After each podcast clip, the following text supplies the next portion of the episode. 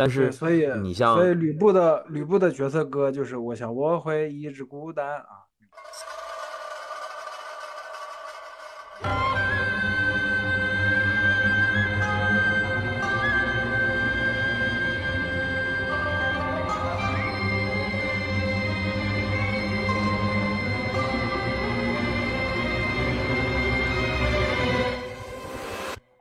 行，那么听众朋友们，听我们插科打诨半半个多小时，到现在应该也能大致清楚啊。我们这一期录制的主题呢，就是最近刚刚发售的、备受瞩目的新的 Team Ninja 所出品的动作类游戏大作《卧龙苍天陨落》。没错，没错，《卧龙苍天陨落》这个游戏差不多是在一个星期左右左右之前发售的，也就是说，今天就是它发售日的头七啊！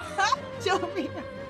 对，大家好，我是维欧。刚才说那个头七那个破梗的是张苗晨，嗯，然后开场的是玲子，然后还没说话的是 AC。好的，欢迎大家收听本期微妙评话。嗯嗯，好了，可以开始。啊啊！我这个强迫症。维欧第一次在开头这个地方展示出如此惊人的决断力，就是能够感受到他今天确实是那个受害者段段位的人。是的。我只能说，连维欧三三四年时间长大了，他终于就是拿出了一个主理人的魄力。没错，魄力啊，是就是魄力，就是说破梗的那个啊！行行行行行，完了，原型漏了，一下就漏了，全回来了。我想切腹，切都回来了。嗯，你就是武士平半藏。嗯。这个游戏是在三月三号的时候发售的，然后其实还是挺热闹的，就是甚至于现在在微博上直接搜索它的前作《人王二》，你已经基本上搜出来的条目跟《人王二》本身没什么关系了，大家都在玩过。嗯，确实。然后这一次还有一个比较特别的情况在于，《卧龙》这个游戏呢首发入 XGP，也就是说微软那边的这这个游戏订阅计划。呃，首发入的意思就是说，你只需要交一个非常低廉的这个会员的第一笔订阅的费用，你就可以免费玩到这个游戏。嗯，而且因为就是就是 XGP 它的新西兰服务区竟然比其他的地区要早整整一天可以游玩到卧龙藏天陨落，于是，哎，不对，那是原子之心，对不起，记错了。好，这一趴点掉。咱就看今天前半段能出多少个岔了。不是，主要是这几个游戏真的是怼在一起发售的，我就我只能说二月底三月初真的是很忙碌的一个时间段，呃，那个霍格沃兹之遗、狂野之心、原子对原子之心是的，没错。然后其实我打这个就打卧龙的进度是很慢的，事实上，呃，我们的 AC 老师才是第一个打通关的朋友。然后呢，喵晨 AC 老师是这样的。对我来给大家介绍一下，AC 老师是这样的：自始至终，从卧龙开始说要发售开始，出预告片开始，AC 老师就说：“哎呀，我菜逼，我打不了魂系。”结果这个游戏发售之后，AC 老师迅速用三天时间通关了卧龙啊，就是，然后，然后所有人目瞪口呆。对，然后据说就是自自称是魂系资深玩家的老狗逼张喵晨，到现在都还没有买卧龙啊。那个，哈哈哈哎呀，朋友们呐，这个事情是这样的，我刚刚跟大家解释了，这个游戏呢首发入 SGP，所以说相当于就是这边的多数人花十块人民币左右的价格就可以玩到这个游戏，而我的主力游戏设备是 PS 五，也就是说我可能得花四百多块钱去买这个游戏，然后我就是就是我自己的电脑呢。现在仍然用的是在英国的时候备用的那个电脑，它带不了任何的大型游戏，尤其是在 Steam 上面，这个这个游戏的优化还挺糟糕的。所以说，我是我们几个人当中唯一一个设备上不支持，然后就只能通过花大钱的方式来玩到的人。所以说，我就仍然还没有买这个游戏，只打了这个游戏的试玩版，打了三个 BOSS，两个关卡，这样子。可是那有设备可以玩的连维欧同志。你又有 PS 四，你又有这个高性能的电脑，你打了多少？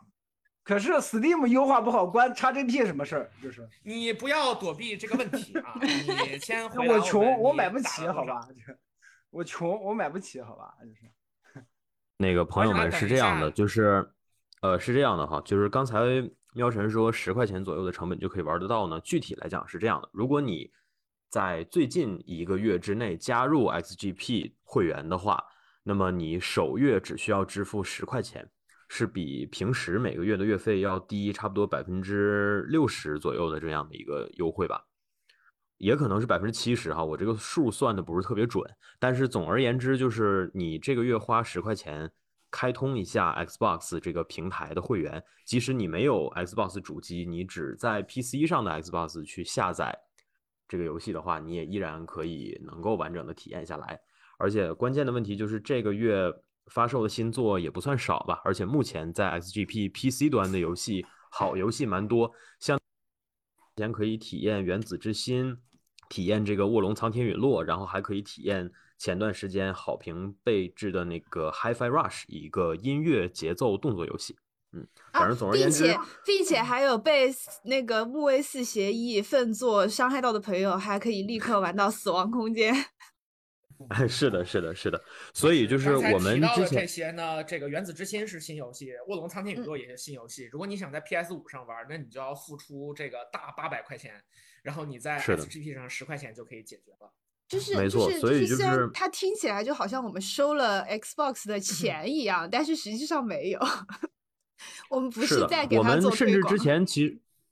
对，甚至我们之前真的曾经录过一期讲 SGP 这些优惠政策的节目，我们那期纯纯的给微软的自来水节目，虽然可能到现在还没放出来，但是总之就是我们当时真的是极尽溢美之词的赞美了一下，因为当时说实话我们都尝到不少甜头嘛，就是想玩的游戏基本上在上面也都体验了个遍，尤其像我们说，呃，现在更好的地方就在于说有新作发售之前。它就会告诉你会首发在哪些平台，所以说基本上你是有一个预期的，这样就代表着说你甚至不需要提前的支付费用。比如就像卧龙这个，其实说实话，我在呃十二月到二月份这段时间之内吧，我没怎么有时间在 PC 上玩游戏，所以说我这几个月其实就基本上我也没，我就把我就把续费停了，我就把那个 XGP 的续费停了。然后这个月卧龙也是因为有卧龙，所以又特意来体验了一下。反正确实还是不错的，但是说实话，我觉得就是卧龙，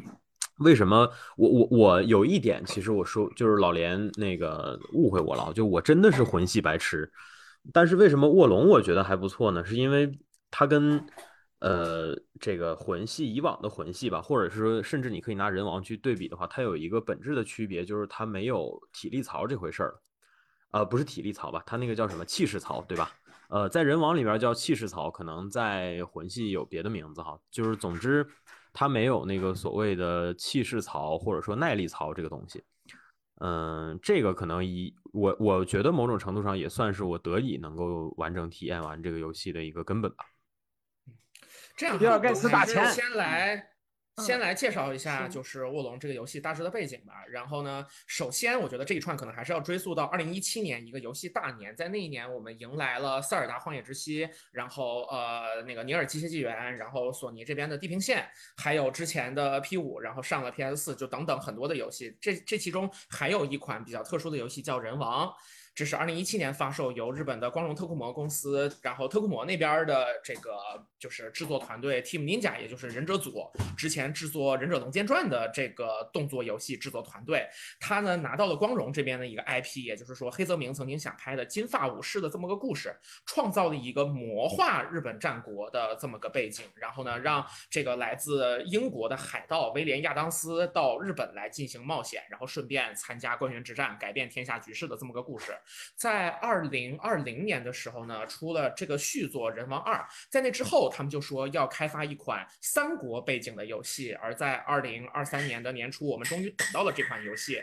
那它跟《人王二》呢，就是有一些非常近似的背景，就是说仍然基于我们都所熟悉的，也是光荣公司非处理过很多次的这个。中国的三国和日本战国时期的这个历史，但是呢，它加入很多这种浪漫的超自然元素的幻想，比方说设想，呃，像是这个日本的阴阳阴阳师真的可以施施展法术，那对应到三国的故事里面呢，就是苍天已死，黄天当立，那个黄巾起义的首领张角是真的会法术的，而太太平道也都是存在的。那你在这个故事当中呢，就会和历史当中真正存在的人物并肩作战，比方说赵云，比方说刘关张，呃，然后你对战的这个。BOSS 呢也会变成一些中国传统古典的怪兽，来自《山海经》的故事的一些，你有有可能之前在《三国无双：银河突袭》当中见过的那些什么什么天禄、辟邪、朱厌、风息，呃，这样的一些怪。同时，你也可以对战真实历史上的人物，比方说江表三虎将，比方说那个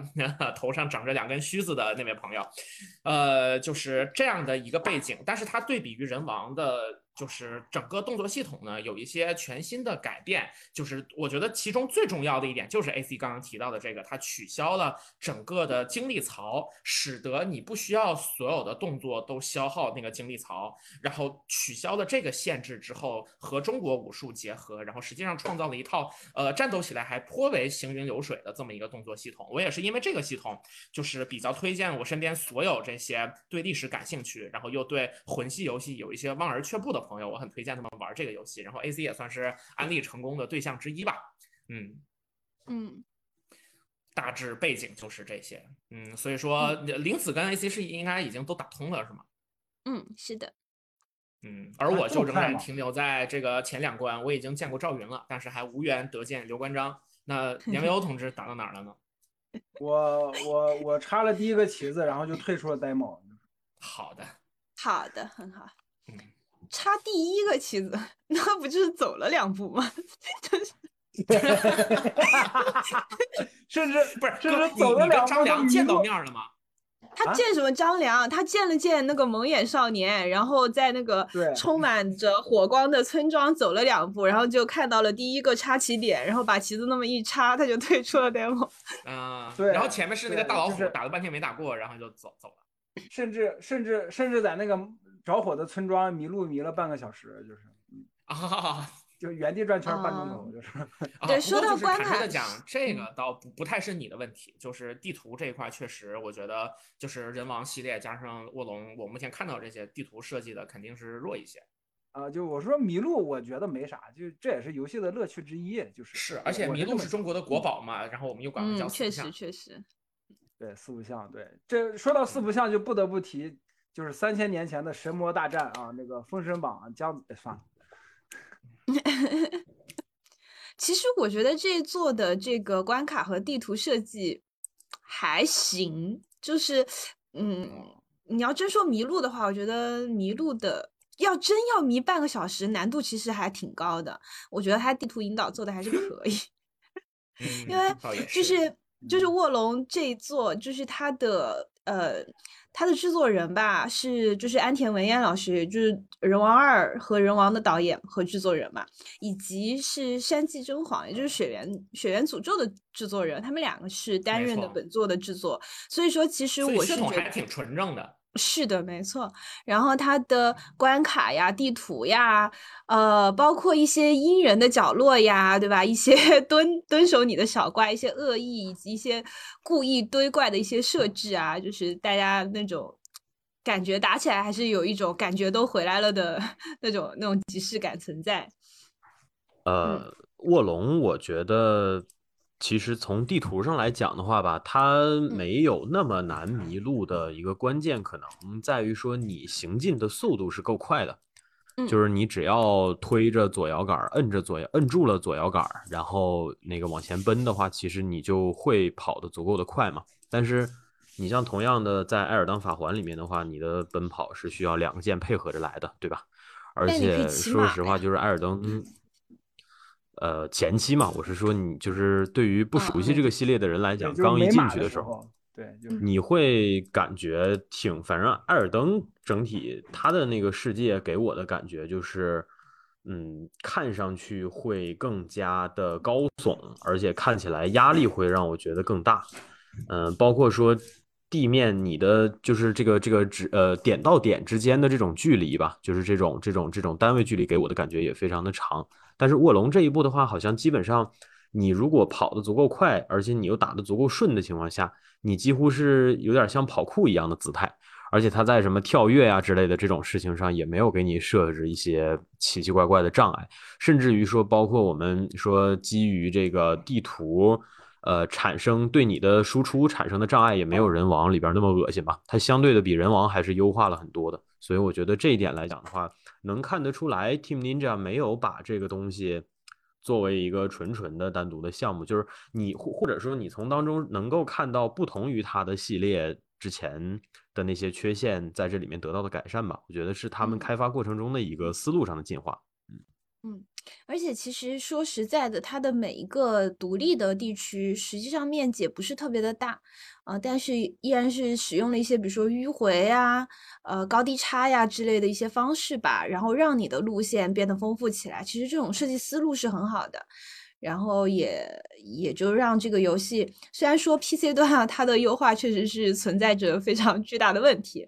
啊，但是还是极大可能性的去照顾了。就是这个 PC 平台玩家的这个机能，就是这种设计思路其实是一个比其实是相对传统的设设计思路了，啊，但是其实打就是最后做成的这个效果还挺好的。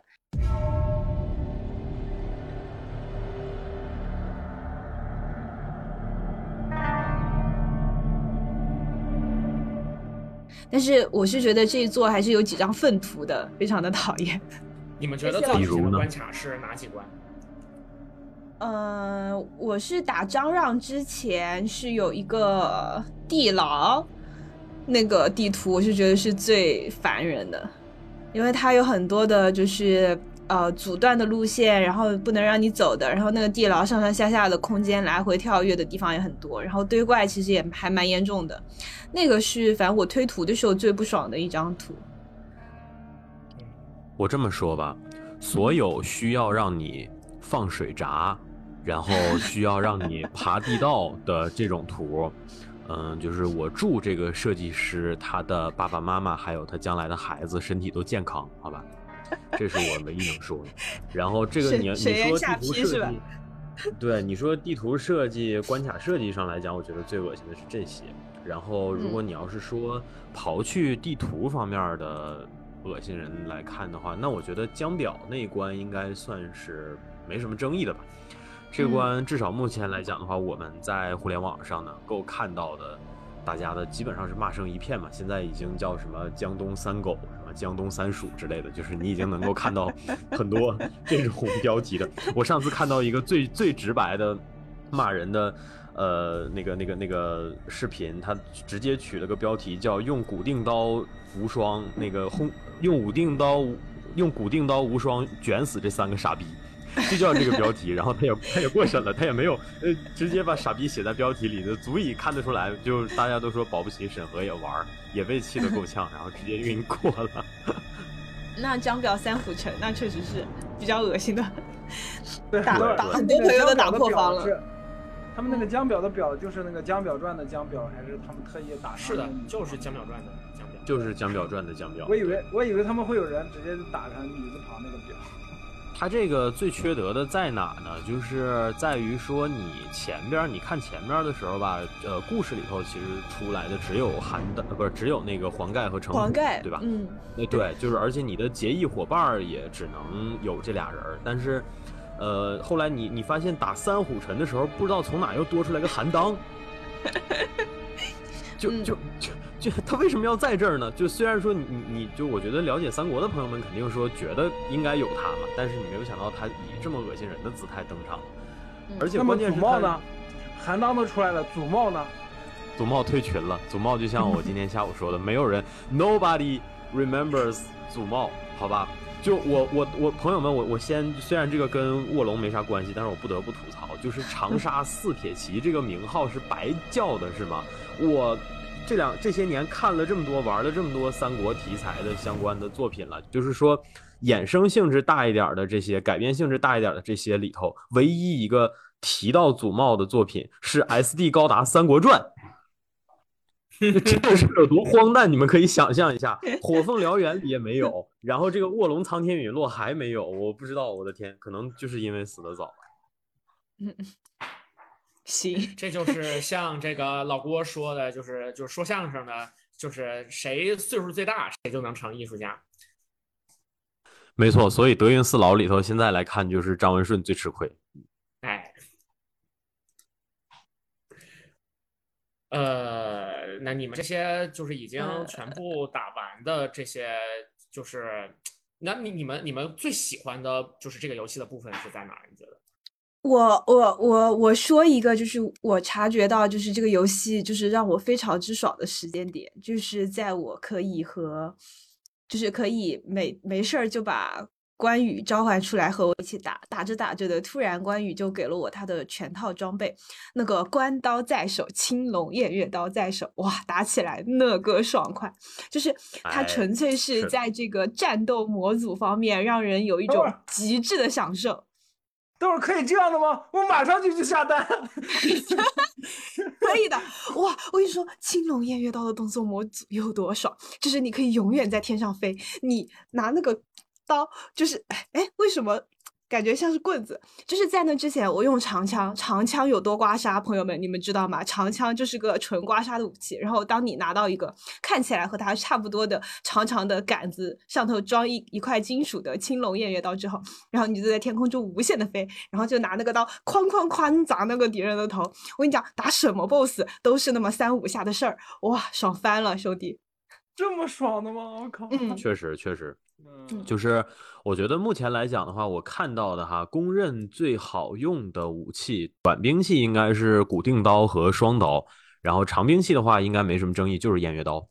因为这个游戏是这样的哈，就是我觉得不管是哪一种长兵吧，它都不可避免的会面临一个问题，就是笨重。呃，基本上长兵所有的长兵前摇都很长啊，嗯嗯，我觉得枪本来不应该有这个特色，但是很遗憾的是，如果你体验过，你会发现枪也是，枪的前摇也很长。就是前摇长这件事儿，说实话，在这种叫做什么呢？就是你一招一式，就你一招不慎满盘皆输的这种游戏里头，说实话是很要命的事儿。这也是为什么我绝大多数的关卡都不用长兵。但是你在有限的使用长兵的场合里头的话，就是偃月刀模组，它的每一个动作基本上，呃，打出来就是就是能造成伤害判定的角度都是几乎超出一百八十度的，基本上每个动作都是这样的。所以说偃月刀实际上我觉得就是虽然大家的条件一样恶劣的情况下，它给你提供的是最优的解嘛。所以实际上就是啊，还是蛮好用的。那但是再有的话，对我来说不是最优的解，是唯一的解。对，是唯一的解。对，因为它伤害也确实高嘛。就是说，呃，再有的话，我觉得就是对于所有的三国迷都不可抵挡的诱惑，就是拿着它，你是真的可以 cosplay 关二爷的，你是真的可以实现关二爷的拖刀拖刀技的，是真的有这个，是是真的有这种动作的。哦，而且就是刚才。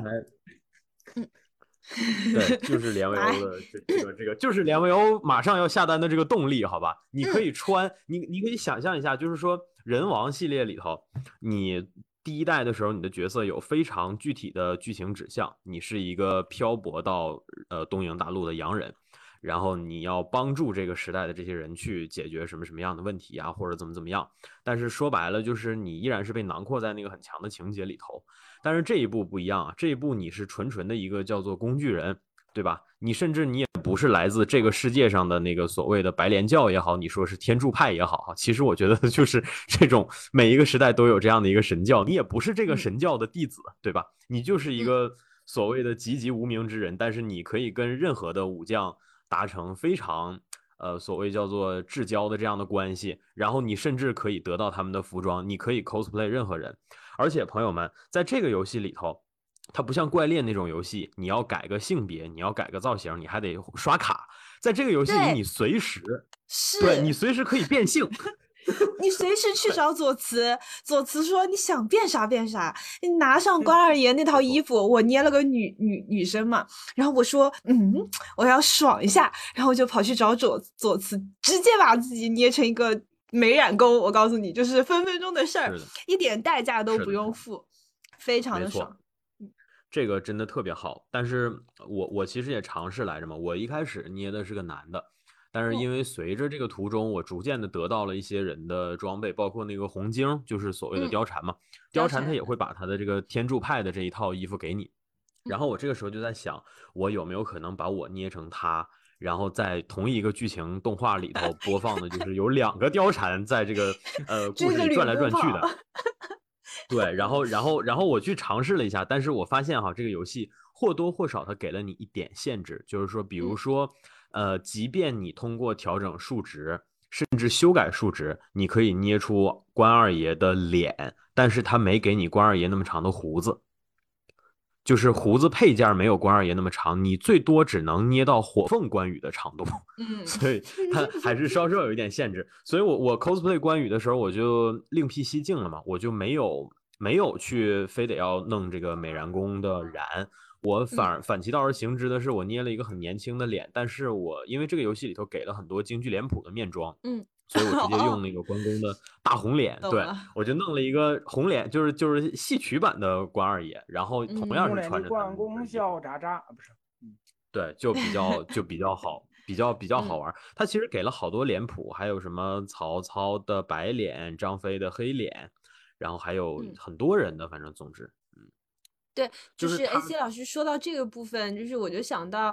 嗯，就是我之前不是在刚完之后不久，然后就在群里说那个三国正统 在在嗯嗯。卧龙嘛，就是它除了说给到你，比如说捏脸的部分有很多的戏曲元素，就实际上它使用的中国传统文化的元素非常非常多，就是因为我后面也就是玩了一下英文的版本。然后，比如说有一些道具，像那个就是升级道具，就是什么钢啊、布啊什么的，在你使用中文版本的时候，它会从九品开始嘛，就是最次的是九品，对，然后慢慢往上升，嗯，但是英文版本呢，最次的就是一级，就是。他你能看出来，他是真的潜心研习过一些中国传统的文化，包含说苗晨一开始提到的，它里面很多所谓魔化的部分，很多怪物，它都取材自那个《山海经》，就甚至有一些连啊中国人也不知道的东西啊，但是它还原的非常的到位。嗯，是的，嗯，就是它方方面面哦，还有我觉得最喜欢的一点就是你插的那个旗，那个旗面不是可以自己设计吗？哎，对，嗯。你可以选择自己的姓氏，对，有百家姓，然后每一个姓儿有三种字体，就是非常的漂亮，它那个设计很漂亮。然后我自己做了一个猫猫旗，我那个旗上面是一个猫字。嗯 嗯，就是每次插旗就是把果子插在上面。嗯，喵晨你没开麦。啊，没没问题。我就是说，呃，我之前在那个就是搜卧龙相关的各种资，就是资料和就是大家写下来的感想什么之类的，看到就是第一个看到的图就是一个旗子上面写了一个猫字儿。我就知道肯定是大家会非常优先弄的东西。然后我看到的东西差不多包括这几个，一个是猫的旗子，然后还有很多晒出的那个镍铁，就是那个反色熊猫的反色熊猫，哇，太可爱了。对对。然后另外就是大家都在说那个曹操跟袁绍去救甄宓的那一段，然后曹老板明显没什么兴趣。我的朋友就说说，哎，曹操一看说，哎，这还没有成人妻呢，我没有兴趣，等你结婚了再说吧。可是，可是曹老板等他结婚了就变成你的儿媳妇了。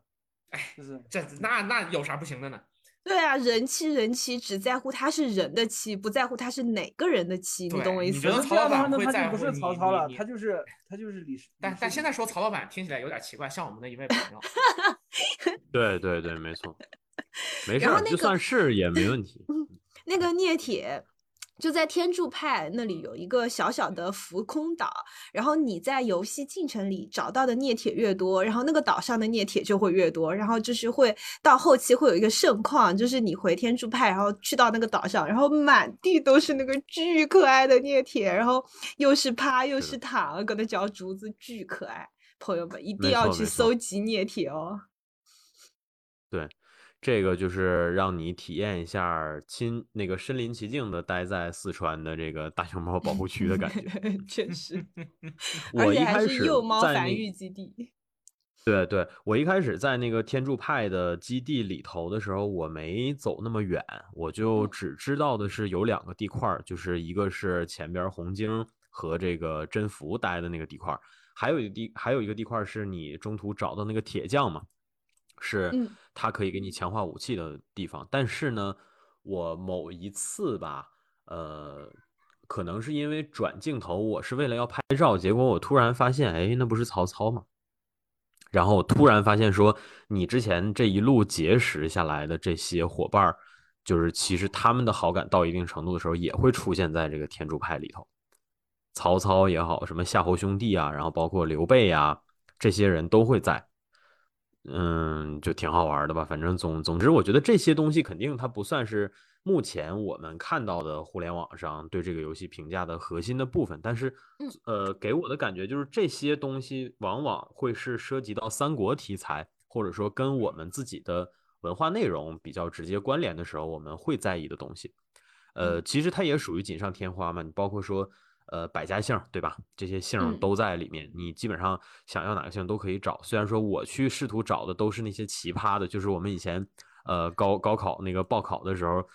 特意在里面找那种恶心人的字儿，然后就想看看有没有人姓这个。我们 但凡能找到这种字儿，我们就会在那个地方笑的都直不起来那种程度。我我一开始本来试图找我自己的姓来着，我在想要不要弄一个这个字儿，结果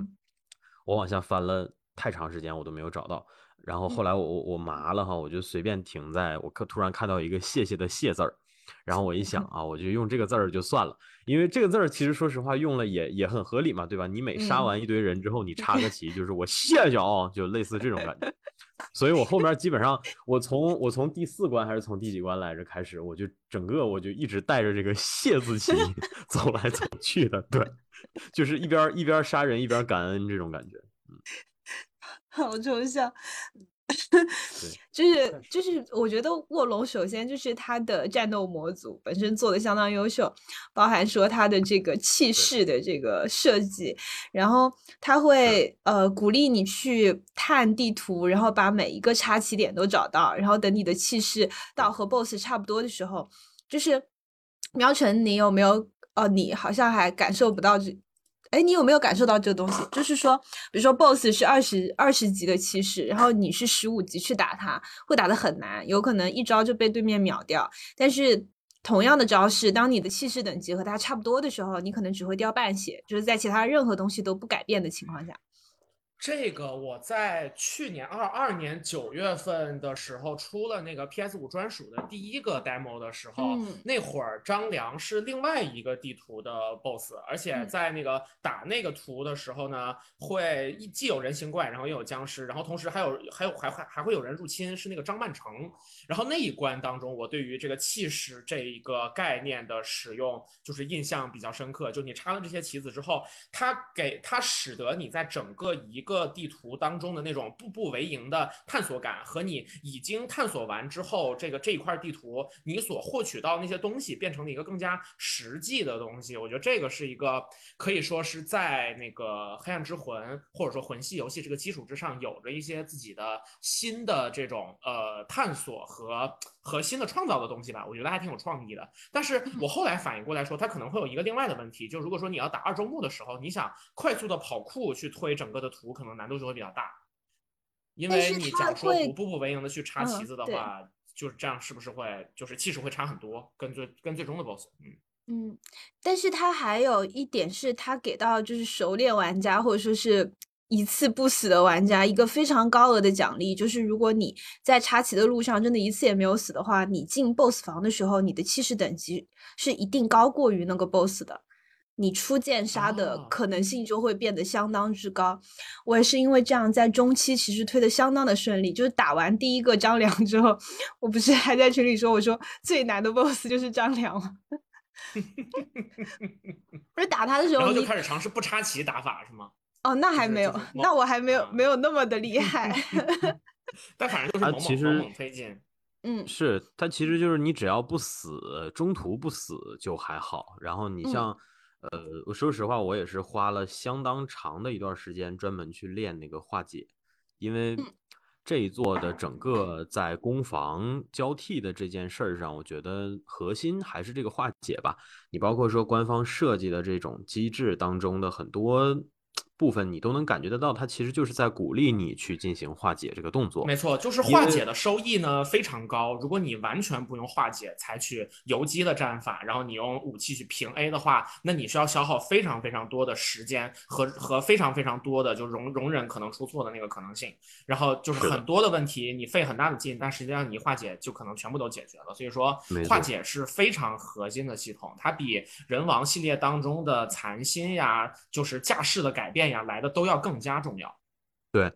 而且与这个化解这种所谓的高风险试错相关的呢，他又给你提供了一个叫做万事的后路，那就是格挡。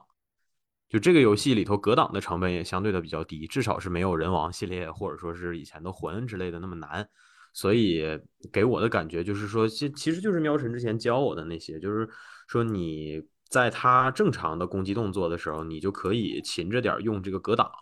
然后你没把握的时候，你就尽量手别松。然后呢，他你发现他的攻击动作变红了，他准备开大的时候呢，你用化解去化那个大，然后呢，你就可以直接去处决。这个化解处决这个。收益就是整个游戏当中最理想的一个收益了，也算是你中后期打那些高血或者高甲 BOSS 的时候的一个核心的输出路径了，相当于是。嗯，就是打卧龙有一个口诀嘛，就是就是 BOSS 红的越多，死的越快。嗯，他只要出杀招，我就一个化解，然后关刀劈头两下就出处决。对对对，硬这个东西在之前的《只狼》里面呢，就是速通玩家管这个叫做“感谢嫌疑狼刷的八只雷”，就是说，就八之雷是嫌疑狼非常厉害的一个杀招，但实际上对于熟练玩家来说，只要嫌疑狼那个就是准备放八之雷了，然后你直接一个雷反，然后就还到了他的身上，然后你接下来就是可以直接捅他一个透心凉。嗯，是的，接化发或者是接化闪。嗯，而且其实之前打就是打魂系列的这个口诀也可以用起来，就是一下打，二下弹，然后叮叮当叮当，很快就通关了。哎，对，打铁，打铁这件事儿也是，我觉得就是所有玩这个魂系或者说硬核动作游戏的玩家都喜欢的一件事儿吧，或者说大家现在都习惯用这个词来概括你整个招架的这个过程，就是还是只狼带起来的不正之风。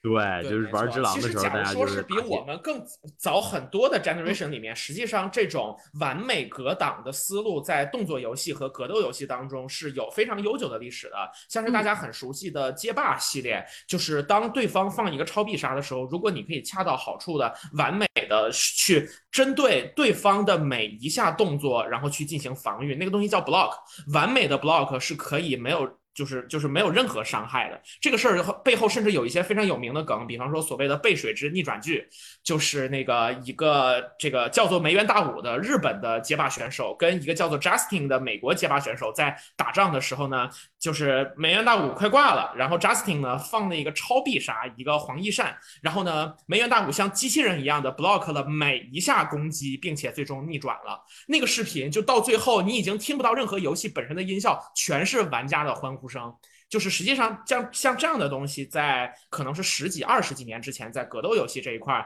动作天尊卡普空就已经把它摸得透透的了。但是说到今天，在这样的一个三国游戏当中，仍然可以焕发出全新的光彩，就让我们感受到这种化解的行云流水的感觉。可以说，就这种东西是属于动作游戏一直不变的那个精髓的部分吧。嗯，是的。然后。然后它还有一个操作上的小 tips，就是在化解的时候，同时摁下切换武器的按键，然后你会有一个化解之后换一把武器打出超高额伤害的一个小技巧。但是，就是我按出来的成功率也不是太高。但是如果按到了的话，那个收益很高的，基本上你化解的那一下就可以把对面打出硬直来，打 boss 就是就是杀通的那个速度会非常的快。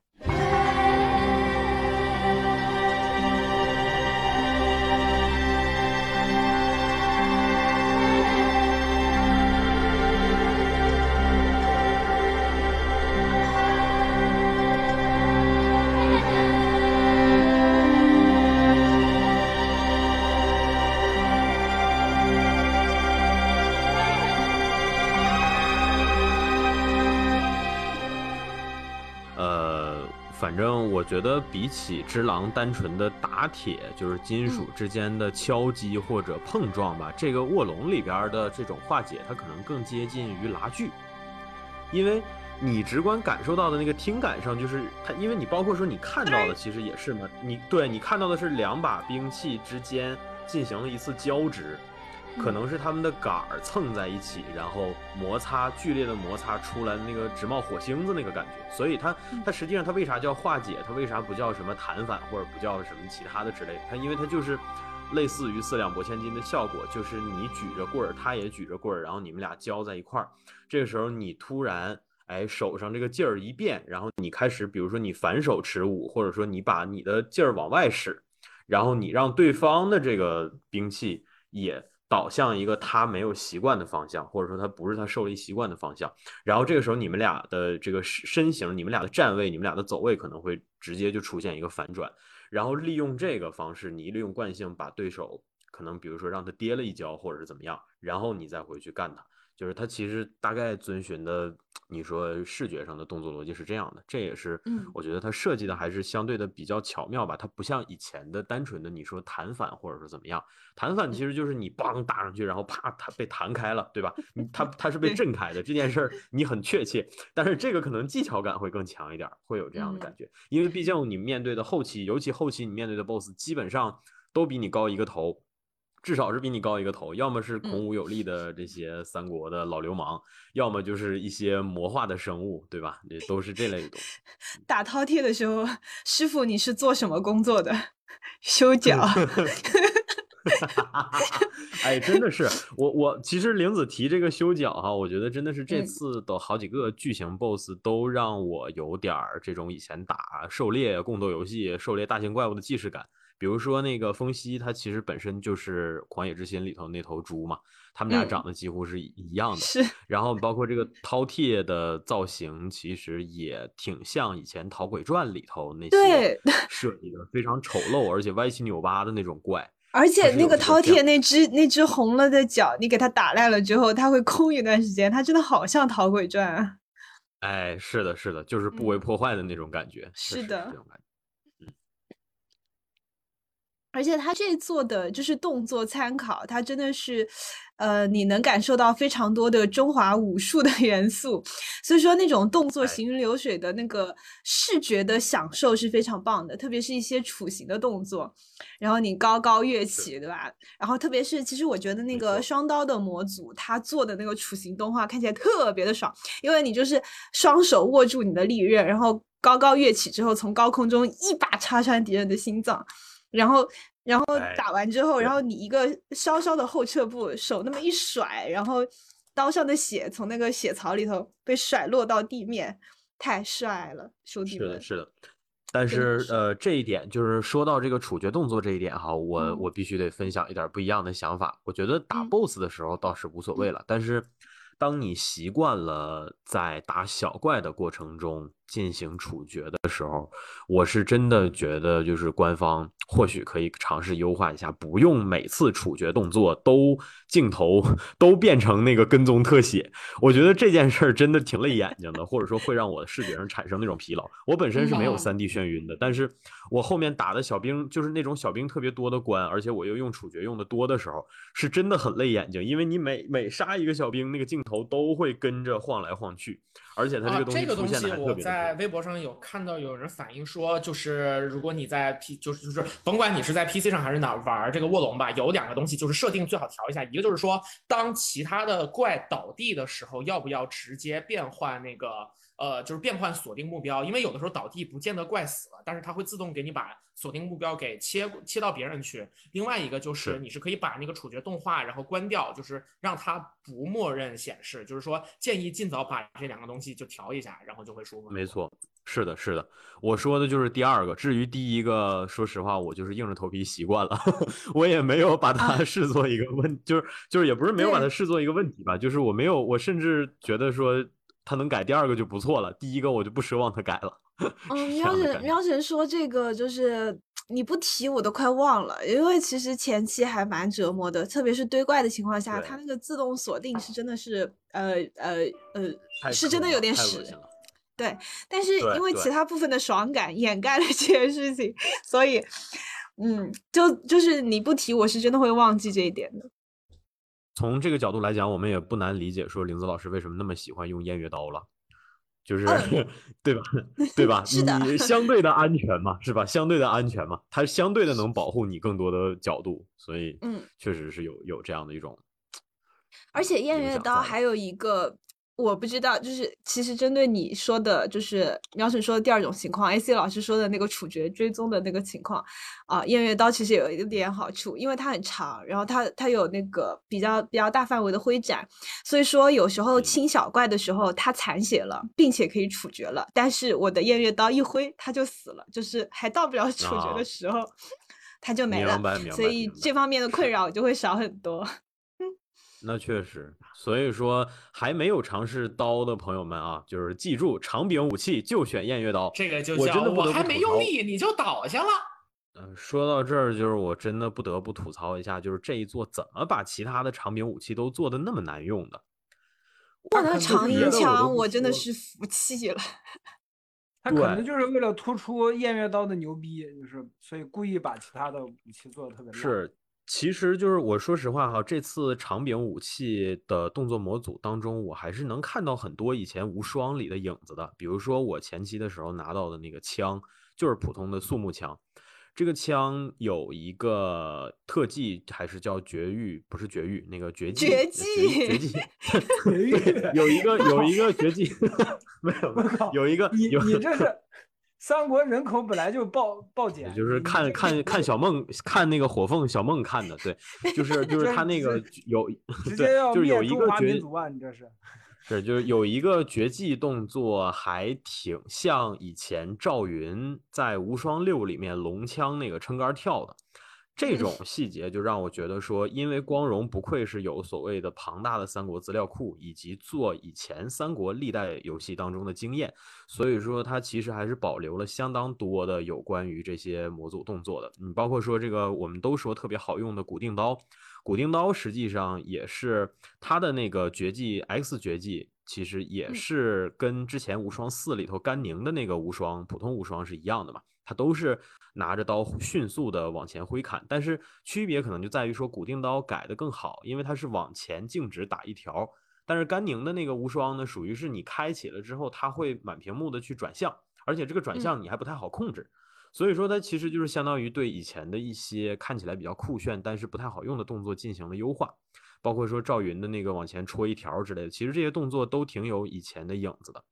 呃，苗晨可能是想要说，你先说完，我再接着骂。呃，就是说那个像三国无双时期哈，如果说大家能够回忆起 PS 二上面的三国无双四，然后或者说整个历代的跟无双大蛇一样的系统，其实我们知道说，呃，光荣在做无双这个系列的时候，然后因为同时色彩光组也做三国志，他们对于整个三国时期的各方面的考据都有很丰富的积累。这种积累包括，比方说像三国双里面每一个人有他的那个就是四级武器和他限定的那个就是叫做珍贵品，然后这些珍贵品很多都是跟那个历史上它的典故是相关的。然后比方说像是各种各样的装备，然后这些装备可能体现为某匹马的名字、某某种宝物，然后某一个怪兽的名字，或者说某一某一一种物品，比方说某某一部兵书啊，什么什么所有的东西。然后在之前的《三国无双》当中呢，所有的这些名字只能作为某种道具的命名方式。然后呢，在当时玩家就会就比方说有人会在贴吧里面发一个东西叫做《三国无双真奇品用典整理》，他会告诉你说这个《三国无双》里面，比方说那个夏侯惇的那个特殊的东西是眼袋，这个很好理解了。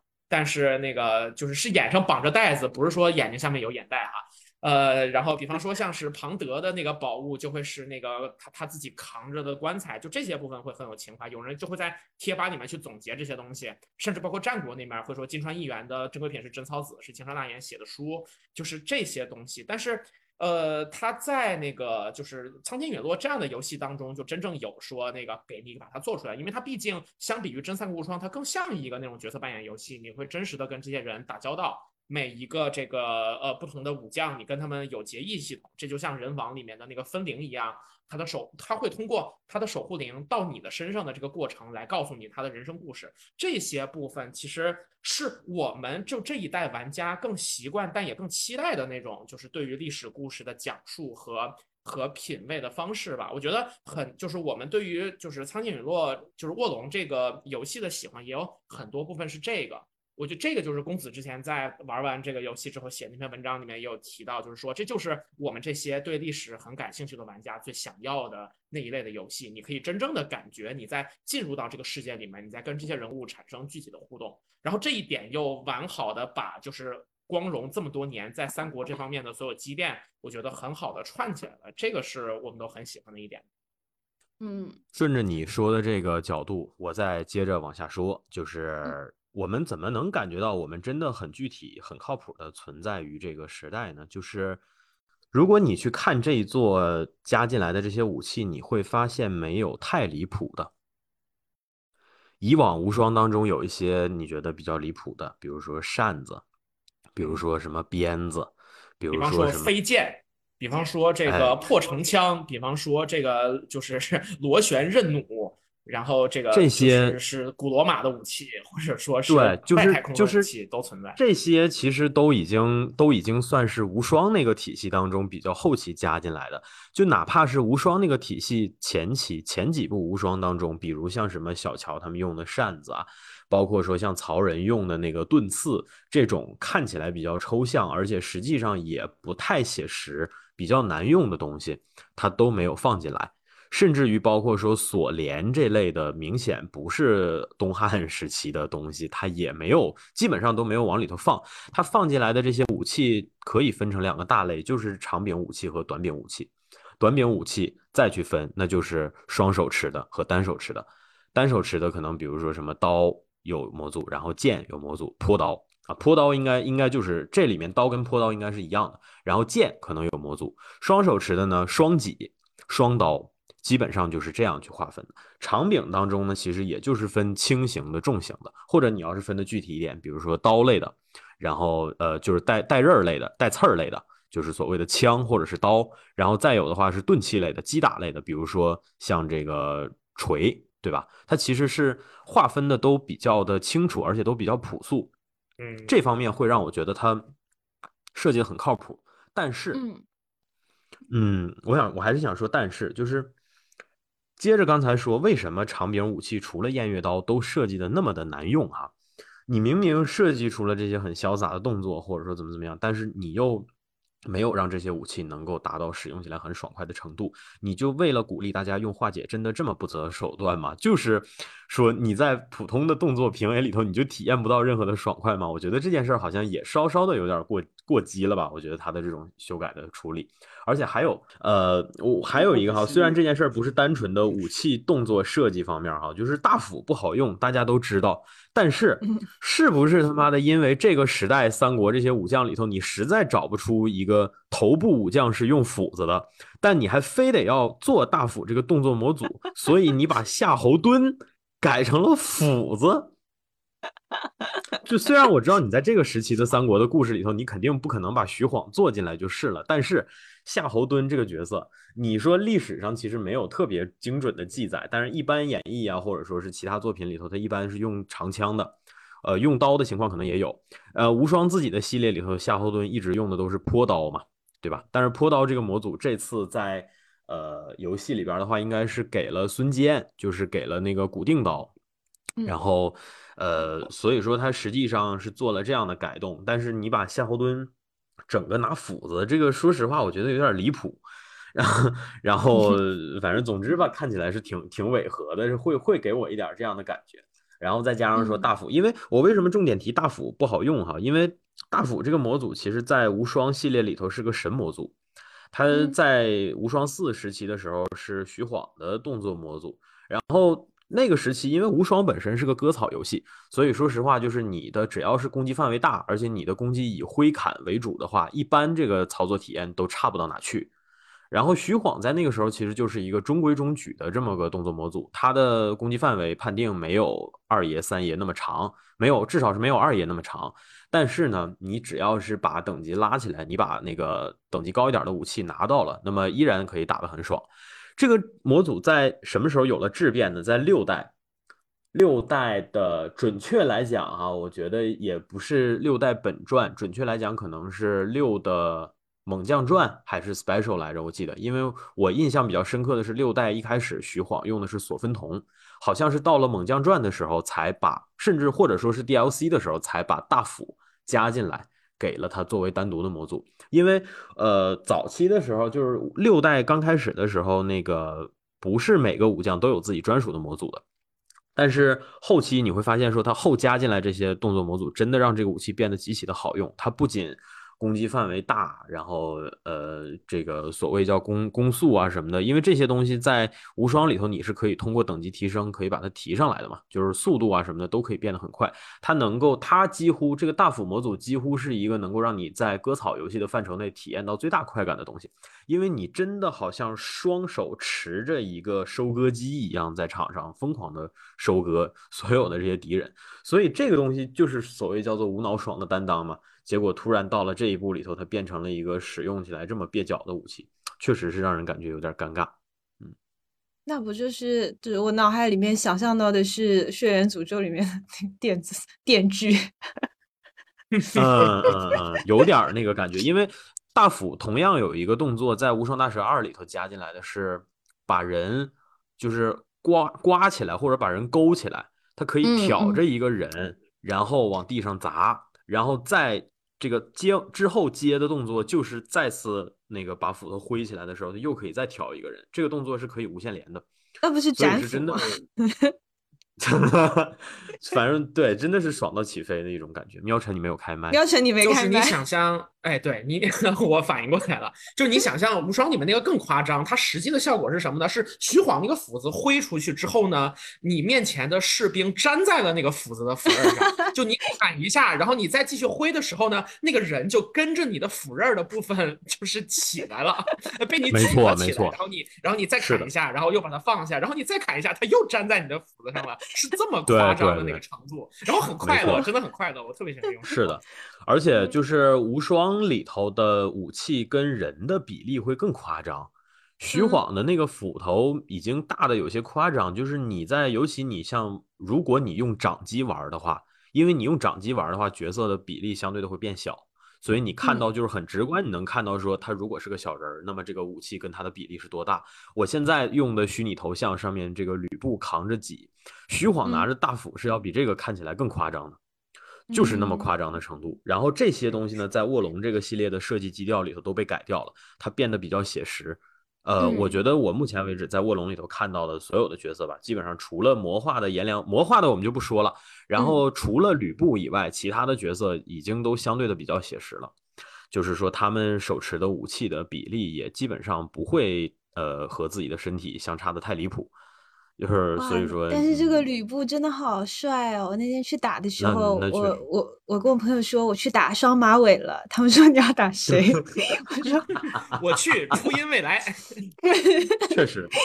但是这就这哎，这我就不得不吐槽了，就是吕布设计的这么帅，是吧？然后。方天画戟怎么能那么不好用？对呀，那么不好用。方天画戟应该是目前为止最不好用的一个长兵了吧？它好像跟狼牙棒应该是不相上下的，我觉得。它顺手主要是顺手度太低了。对，方天画戟的前摇长到离谱，应该是我用所有长武长武里头最夸张的一个。就是我好喜欢，我好喜欢它的这个数值设定，叫做顺手度。顺手度低的武器用起来真的不顺手的，真的低，是真的低。我去，我我我我觉得他这种做法吧有点尴尬，因为说实话，这游戏不是怪猎，你怪猎十四种武器，说白了你用哪个顺手或者不顺手，但是你是可以慢慢去练的。怪猎的十四把。但是其实方天画戟顺手度低，我觉得是符合设定的，因为你打吕布的时候，你能发现嘛，他在赤兔马上的时候你很难打，但是他下了马之后就他就很菜了，那和他的方天画戟不好挥是有一定关系的，对吧？他那把是有道理，对啊，他这个戟就适合马战嘛，那你平时。你主角拿着，你只能在地上跑，那你用起来不顺手也很正常，他就是为马战设计的。我觉得事实上就是大家对冷兵器感兴趣的朋友应该也知道，说戟这个武器其实在古代战场上是出了名的难用的。嗯，所谓叫百兵之首。对，你看就是这中中国中国上下五千年，有几个人用方天画戟确实。然后你现在回头考虑到说，无双系列的第五部，甚至尝试给百分之五十以上的角色都安排了戟模组。这件事儿就显得非常的微妙，也难怪说第五代作为一个试水作会受到那么大的争议。嗯。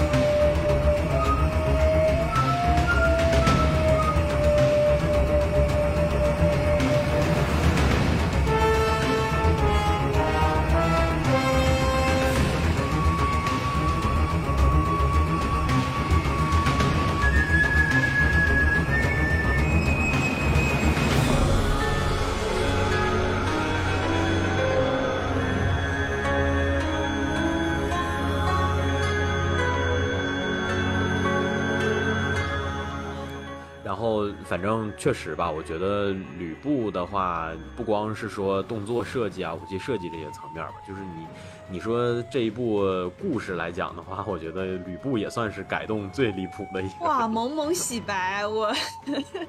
真的是我去，对，嗯。就是把这样一个在历史记载当中比较反复无常、性格阴晴不定的人，搞成了一个忍辱负重的大英雄。没错，没错，而且是一个愿意牺牲自己的这么个人。对，舍己为人，为了天下，就是哇，简直什么苦与误解都一个人背负，然后戴上面具，不再认自己的亲妹妹。就是我现在愿对，就是我现在愿称说日本人改编的三国题材的作品当中的上线和下线的吕布我都见过了，呃，我觉得下线应该就是那个女武神的哎，周末的女武神这个动画，这个动画就是把那个古今中外所有的神明，还有一些传奇的人杰，把他们聚到一起搞这种斗兽场一样的那个大乱斗。这个里边的吕布就是所谓叫做纯纯的魔改，然后把它设计的非常的离谱。虽然这个作者的路径也是对吕布的崇拜和热爱，但是他做出来这个东西实在是过于草率了，让我觉得属于比较无脑的魔改。然后我我见过的改编的上限，我觉得可能就是这次卧龙的这个吕布了。然后。其实，如果说你说眼中一直对吕布有着有着一种别样的情愫吧，我觉得就是首先他们对最强这个概念本身就特别特别的喜爱，就是这一点我们其实之前在那个无双大蛇那一期节目当中就有讲到嘛，说第一代无双大蛇的封面。就是吕布跟本多忠胜两个人的武器对到一起，对吧？就是这种所谓的最强对最强，但他们就一直是很喜欢这个概念。然后实际上，那个这种吕布的改编还有一个可能，咱们其他几位主播没有那么熟哈，是那个 Fate 系列，Fate 有一个单独的游戏叫 Extra，这个 Extra 当中呢借用了圣杯战争的设定，但是所有的这个这些个英灵呢都是新找来的，其中有一个就是吕布奉先。然后这个吕布呢，然后他有一个宝具叫做军神武兵，实际上说就是这个戟，但这个戟本身也是被魔改的。他是说成功把他的戟变成了一个可以同时变成几种不同形状的兵器的这么一个。一个很特殊的神兵，然后呢，他的阶职是那个巴萨卡，就是 berserker，就是狂战士，整个人的精神是不太清楚的。可是呢，他有这么个设定，他说在自己过往的人生当中进行了太多次背叛了，在圣杯战争当中，他希望变成一个忠诚的，就是为自己的这个这个这个这个这个 master 而战斗的这么一个呃忠臣良将。就是有这么一个，就是自己的设定，所以就是日本人他他们对于中国历史的了解，就可能他们同样会在事实层面上会去有很多的观察，但是呢，这种义理观的不同以及他们注意注意点的不一样，会导致说他们可能对于对于中国历史当中最感兴趣的人物呢，就会跟我们自己的思路就不太一样，这也是还挺有趣的一点。是的，是的。而且，然后，然后啊，就是我不得不提，因为我最近刚刚看完还热乎。就是如果你呃突破这个日本的范畴的话，呃，你说看包括咱们整个东亚范畴的话，目前为止我看到的对吕布的魔改当中最上线的那个东西，应该是火凤燎原，就是他真正的把吕布做成了一个文武双全的智勇无敌的这么个形象吧。至少是在这个故事的前期，他确实是这样的一个状态。然后说回卧龙的话，是非常独特。嗯，等到我们回头做《火凤燎原》的，就是二番的节目的时候，我们再具 体的来聊一聊。没错，没错，我目前看了二十卷，我已经吃下这个案例了。我觉得我们这个二番一定要做。嗯，然后说回卧龙的话，就是这个吕布，反正简单概括一下的话，就是它的改动非常的大。首先。他不再是一个见利忘义的这么个小人，他也不是一个反复无常的三家姓奴，不对，三姓家奴。呃，他的设定呢是和这个，对，他的设定是左慈所在的这个天柱派，也就是我们说相当于这个世界白莲教的那个神教，他是在这个神教长大的一个弟子，他也是天柱派的门生，而且最猎奇的在于他这部当中，他和貂蝉是兄妹关系。是兄妹啊，他们俩是没错，他们俩是兄妹关系。然后，对吧？这个对于和红晶结伴而行的主角，也就是我们，意味着啥？我就不多说了，大家自己去体会。然后呢，就是实际上我知道，这这意味着你是有机会娶到貂蝉的，因为他和吕布是兄妹了。哎，是的，就是这样的感哎，那我们也要这个这个这个重视女玩家，就是如果或者说捏了女性的主角的男玩家，你也可以和吕布发展你们的故事。没关系，就是这方面来讲的话，女玩家就会告诉你说，没关系，我们性别这一块儿不需要卡得太死。对，女玩家也爱嗯红晶，怎么了？对好的，好的。然后，然后这一部吕布的设定说他是杀董卓也好，或者说是怎么样的也好，都是为了能够把这个呃所谓叫做魔化世人的丹药能够尽可能的集中在自己身边。然后呢，他收齐了所有的丹药之后呢，他选择不使用。这样的话呢，呃，这一部的幕后 BOSS 也就是那个黑衣道士虞姬啊，虞姬呢就会着急，然后虞姬就会过来找他。他想的就是说利用这个这件事儿能够把虞姬给一举铲除。呃，所以说他实际上前边忍辱负重的加入董卓阵营啊，包括说后面发生的这一系列让天下人误会他的这些事儿，都是为了最终的这个目的。但是比较遗憾的就是他被虞姬给偷袭，然后往他的身体里头注射了过量的这个魔呃嗯仙丹。这个游戏里头也也挺微妙的，就是说你往身体里头注入的仙丹的量多或者少，是会影响你被魔化的程度，以及你能够被救回来的可能性。比如说这里边被注射魔化量比较低的刘备，然后比如说像这个夏侯惇，夏侯惇就是眼睛被那个魔箭射了一箭嘛，他的剂量比较低，所以说他基本上也能够被救回来。刘备也是，呃，基本上也就是被插了一个。你看被插一个的基本上都没啥事儿，但是嗯孙坚就是孙坚是被一插了浑身拿着这个，对，浑身都是，他就是所谓叫做 overdose 了，所以说他 基本上就后面你也没有办法被救回来，包括他魔化的嗯也比较夸张，就是你杀完了他之后，他甚至都还僵持了好长时间才变回原形嘛。之前他一直嗯都是那个《明日方舟》里山的那个造型。然后的话，像这个呃吕布也是嘛，吕布是为了不不这个丹药不被抢走，他把丹药都吃进去了。嗯然后，但是他其实这这一刻他还是能用意志维持着自己不魔化，结果那个虞姬咵给他又插了一个，他就魔化了，然后也没有办法救回来了。所以这一部确实是这样的感觉，包括说我们之前看故事也能知道，颜良和文丑这两个人，在这一部当中是没有正常人类造型的，他们俩直接出来就是魔化的形态，设定上是袁绍沉溺于这个虞姬的影响，然后他们俩也都先后使用了丹药，而且他们俩成瘾性也比较大。对这个魔化之后的力量没有抵抗，所以说你能够在故事里头看到说这个颜良不行了之后，然后文丑把他拽过来，又给他打了丹药，就他们两个会互相的打丹药，所以这件事告诉我们，就是引头这个东西啊，真的就是 害人呐啊！嗯，所以说这一部的这些个反派全都是毁灭者贝恩的那那么一个概念。嗯，差不多吧。但是其实这件事儿就比较巧妙，你会发现说，我们比较熟悉的版本，也就是《黑暗骑士崛起》TDKR 里头的贝恩，他其实并没有表现出对毒药的成瘾性，他只是因为有病，那个药是救他命的东西，所以说他其实是需要依赖那个药物去救他的命。是这样的设定嗯，但是于吉提供的这个仙丹这个东西，它本身就是人类驾驭不了的嘛，人类的力意志驾驭不了的东西，而且它给你力量的同时，它给你的是让你变得面目全非的魔化的这样的状态。所以这一步来讲的话，我觉得在故事结构上，就是或者你说正反派设定上，其实是挺简单粗暴的，对吧？基本上所有的锅而且都是那个一个人来背的。而且那个左慈出场之后，就有一种《指环王》的即视感，就是白袍巫师和黑袍巫哎师的这样一个分野。确实，确实，尤其他在最终战也确实出来给主角提供了非常踏实的帮助，而且你嗯能看到说这一部当中是尽可能的把处在故事中心的这些角色都展示的比较有用吧。你包括说女嗯主红晶，她也没有出现说比较花瓶或者怎么样的情况，呃。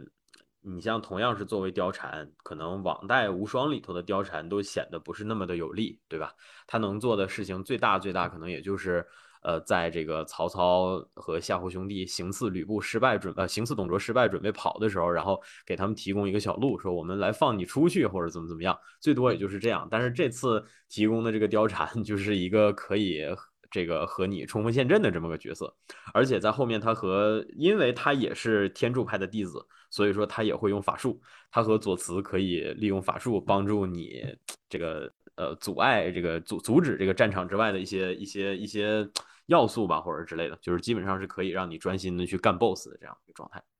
我呃，就是红金，我只在一个时刻，就是特别的希望，就是他可以离开我的 身边，就是不知叫什么东西来着，叫敖鹰是吗？是，就是一头牛怪的一个造型，也是《山海经》里的一个怪物。对对对对对。嗯，然后打那个的时候，就是，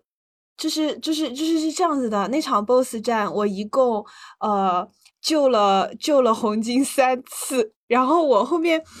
然后然后那一把我就输了，然后我后面就想说，管他妈的，不管他了。然后红金倒地之后，我就没有管他，然后我把那个 BOSS 打过了。就是，哎，说到这个倒地的这个这个事儿啊，就是我不知道 AC 老师的即视感是怎么样的。然后我每次和关羽一起去打 BOSS，然后他力竭之后趴在地上，然后撅个屁股，然后在那边喊说：“等待我的救援。”然后次数多了之后，关羽在我心中的形象就有一点无法挽回的往下滑了，你懂我意思吗？我我我来我来告诉你我的即视感是怎么样的，就是我这个游戏打到后面百分之三四十的时候，我基本上就不太带人了。对，就是是这样，是这样。我我我前期真的有很直观的感觉，因为你的友好度没有刷的特别满的情况下，你的这些角色是真的不行，基本上都是会，而且而且这个游戏的 AI。我不能说蠢，但是也没精明到哪去。最直观的一点就是，你打前面火村那些地方的时候，如果你比如说你回去刷，然后你带人去打，你发现你的这些小弟他们都不躲火的，包括后面有一些什么毒池啊、什么跳水之类的。就是这个蠢事儿，从人王二的时候，你一刀种招出来的人就一样了。只要是很多火那个部分，或者说是有毒池子的部分，你稍微一不小心往前一冲，他就他就咵就就就就冲进去了，然后就跟你面前的一只小怪同归于尽。哇，我的好曹操就站在那个会捡精力的那个水里，然后我站那看他，他站那看我，一动不动，我就看他的精力条红红红。对，然后就是朋友们是这样。火和毒这种慢性杀你的东西，你不躲也就算了，我至少还能有余力的，我跑起来，最起码你还能跟着我跑。这个游戏里头的水，在你没有 放干之前，你掉进去是会直接死的。我就亲眼看着那个二爷在那儿跳来跳去的，在那儿玩高台跳水、低台跳水，那个台阶明明没有很高，就是在那儿跳来跳去的，然后。哇，这个真的给我气炸了！我我我后来就是直接就是我我说实话，为了这个游戏，我也算是调动起来我以往不怎么调动的这种精力，我真的去适应了这个游戏的这种所谓的化解或者战斗系统，我后期真的可以做到自己去打了。所以说你们这些豪杰啊，我 respect 好吧，我甚至会为了要你们的好感度，我可以带你去刷一些东西，但是对不起，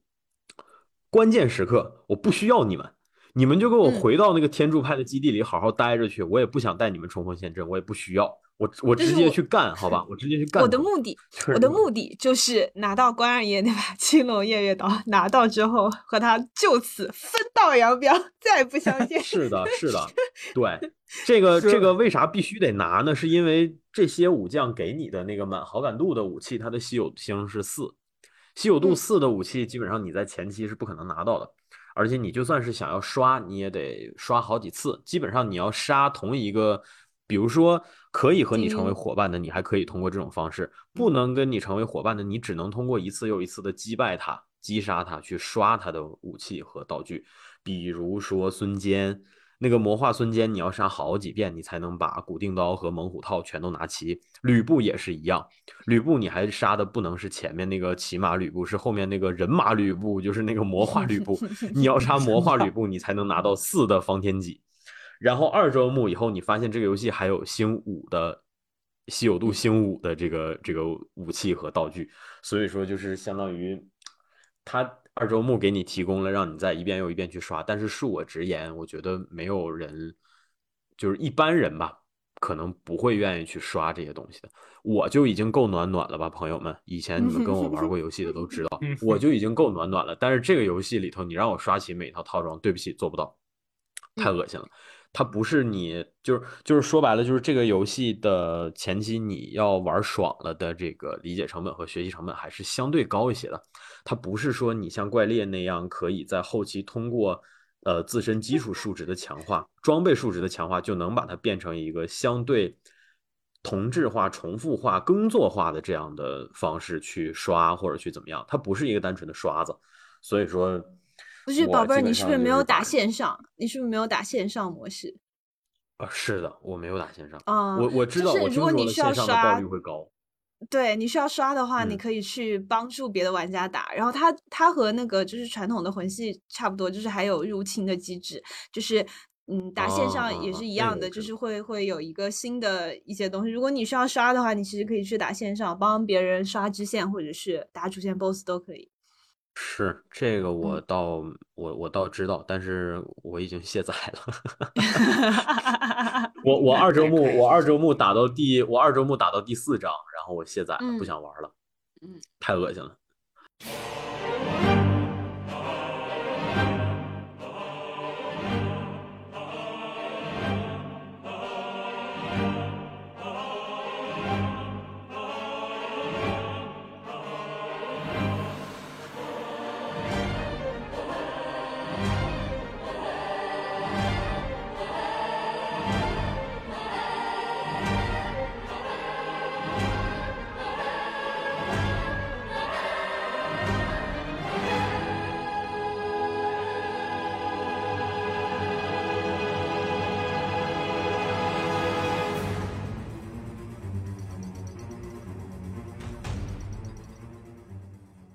然后，那这一次一共是多少章？你就就这个的体量，相比起人王第一部跟第二部来讲，是更多还是更少？还是这次的话，主线一共七章，然后每一章里头大概有一到三个是主线章节，就是你必打的这种必打才能过剧情的部分。然后还有一些每一个章节里头还给了一些分支的战场，一般来讲可能是这这个跟人王是保持一致的，嗯。对对，一般来讲是和你之前碰到过的武将去单挑，或者是说去一个规格比较小的战场去帮某些武将完成特定的任务。这种情况一般你会和你之前结义的武将去呃结伴同行。对，然后他会到那个之前主线关卡的一个区域，然后可能那个你走的顺序会稍微换一下之类的。对对，是的。这个比如说那个第一步就定下来。对，它其中有一关是讲说你那个陪着红晶回到那个董卓的那个呃地堡里头去吧，那关回到洛阳，回到洛阳城，因为之前那个貂蝉，他以貂蝉身份潜入的时候呢，有一个舞女对他还不错，然后呢，他后来就一直没联系上，所以说他想要试图回去去找到这个舞女，看看她还是否活着，结果呢，就是我们在那个图里边爬上爬下的打了一堆东西之后吧。最后你发现那个舞女已经魔化成一个水鬼了，啊，然后你还不得不杀掉她之类的，应该是这样的故事。因为我我找我不知道林子老师玩牛魔王还是哪吒，这个他是那个敖音，这是白他是敖音，对，他是敖音，敖音却，哎呦我去，你现在这个我必须得给你截个图，你看多灵，太经典了，别动，对，你看。结果我反正我只找到一个舞女的手札，上面写的是说她自己发现问题不对了，他说无论如何也要逃出去。但是我玩到那儿的时候，直接看到的就是魔化，就是就是因为那关最后的 BOSS 是一个强化的水鬼嘛，就是那个水女。我把那个水女杀了之后，然后红晶就特别伤心，说怎么会变成这样？说对不起，没能救出来你，还挺惨的。那个我觉得应该是那个舞女可能就是魔化成那个水鬼了。嗯。那个翩然应该是这样的感，然后我们哎，就他每个关卡的名字起的也挺好的，哎，很有诗意，很有诗意。你甚至包括说你所在的天柱派的那个地图也叫什么世外桃源间，还是叫啥来着？嗯，就是它基本上每每一每一个关卡都是一个五字绝育，不是绝育，绝句，五字绝句。对我怎么老想着绝育？打孙策孙坚是吧？虎父有虎子。哎，对，人然后打那个魔化吕布是人中有吕布，就是围殴前边那个呃，在前面用他的鼻子和人中做了一个绝望的呐喊的那个小表情，就是他的人中当中就有吕布，可以强到让别人绝望啊！可以，可以。哦，说起这个起名字，就是又又想提，就是就是英文版特别的好笑。英文版就没有办法有嗯。这种很诗意的东西嘛，但是最好笑的还是角色的名字，就是刘备叫刘备就算了，关羽也叫关羽，然后曹操 他的头上 写的是拼音的曹操，然后 看起来就很怪，确实确实，看起来真的很怪。然后我跟他 走了一路，每次镜头转到他的头上，我 就会忍不住笑场。这这个幸亏是英文版，然后就是这一次光荣也是中国文化直接用了汉语拼音。假如说嗯是他多转写几次，从韩文再转写过来，可能就变成九九了。是，呃，保不齐将来某一天就有这个荒木，没准儿脑瓜一转是吧，就写了一个新的 JoJo，，然后是套的三国题材，然后这个里头的主角 没准儿就是曹操。这是一个哦这是一个人妻人妻曹获得人妻的故事，就是嗯。行然后刚刚 AC 老师讲到，就是和 NPC 的这个这个好友友友好度、好感度这个事儿哎。嘛，然后突然想到，就是它因为是三国设定，它其实还是有故事什么打底，然后呃 NPC 之间其实也是有一个有好友好感度还有友好度的一个设定的，就是你去用虎符调兵去召唤一个 NPC 的时候，然后他会在每个 NPC 的那个详情的下方会有一个，就是他和他会有好配合的朋友的这样的一个一个显示。那比较有意思的是，因为这一座一直都前面前半截儿吧，一直都在讲说曹操和袁绍是发小嘛，是好兄弟，怎么怎么样，然后包含有一一长段的剧情，他们都是共同行动的。但是从一开始，曹操的那个底下，他的友好度的人就没有袁绍，就只有一个人叫做关羽。是的，是的，是的，没错。对，我就觉得说，嗯嗯，可以，就是虽然在这一部游戏的故事当中还没有曹操和关羽那么多密切的交流和嗯互动，但是从这些细节当中你能感觉得到都有。嗯是的，当然了，这个就不得不说到一个他把主角这个存在的合理性嵌套到每一个关键历史节点，或者说关键的三国里头的战战争时期里头的比较好玩的地方了哈。比如说这个 经典 NT 啊，你看哈，温温酒斩华雄是你斩的，是你斩的，三英战吕布最后是你你打的战的，啊。然后呢，后面斩颜良、诛文丑的这段，曹操问说那个有何人能去挑战？关羽站出来说关某愿报那 嗯个丞相什么搭救之恩。结果曹操说你要多少兵马？没有，曹操说你要多少兵马？关羽指了指你说此一人足够。对，就是这个时候，就是我也很蒙圈的，因为主角在这个故事里头基本上都是很懵逼的表情。主角就想着，我以为是你要去干他，结果把我拿上去送死是吧？而且荒谬的地方就在这儿，我当时忘了截图来着，就是因为我捏的角色在当时就是 cosplay 的二爷，穿的衣服，然后画个大红大红脸，是吧？然后然后就是关羽，关羽叫了替身使者，对，就是关关公本尊，然后指着一个指着一个精细版的自己，然后说他去给我杀那个人去，就是这样的感觉，对，太操了，就很猎奇，而且一上来，其实一上来就很猎奇了，就是就是你在很前面，然后关羽和张飞就会和你一起去打打张宝吧，然后打完之后你们哎。三个人，然后然后三个武器碰在一起，说你我呃你我兄弟三人什么 结义吧吧，然后哎我和关羽、张飞结义了，刘备在旁边看着，就是哎，对对对，就是纯看有白戏的状态，是有一种夫目前犯的感觉。有一种有一种白学的，就是感觉就是非常的微妙。然后到后面那个就是逼那个刘备就范的时候，然后袁绍就说：“你的兄弟根本就会来救你，怎么怎么样的，说什么你是视若珍宝的友谊，怎么怎么样，想逼刘备就范。”然后这个时候。主角把门一踹开，然后 关羽和张飞跟在他的后头，就是有一种确实你兄弟跟我了的感觉。好，加上那段剧情，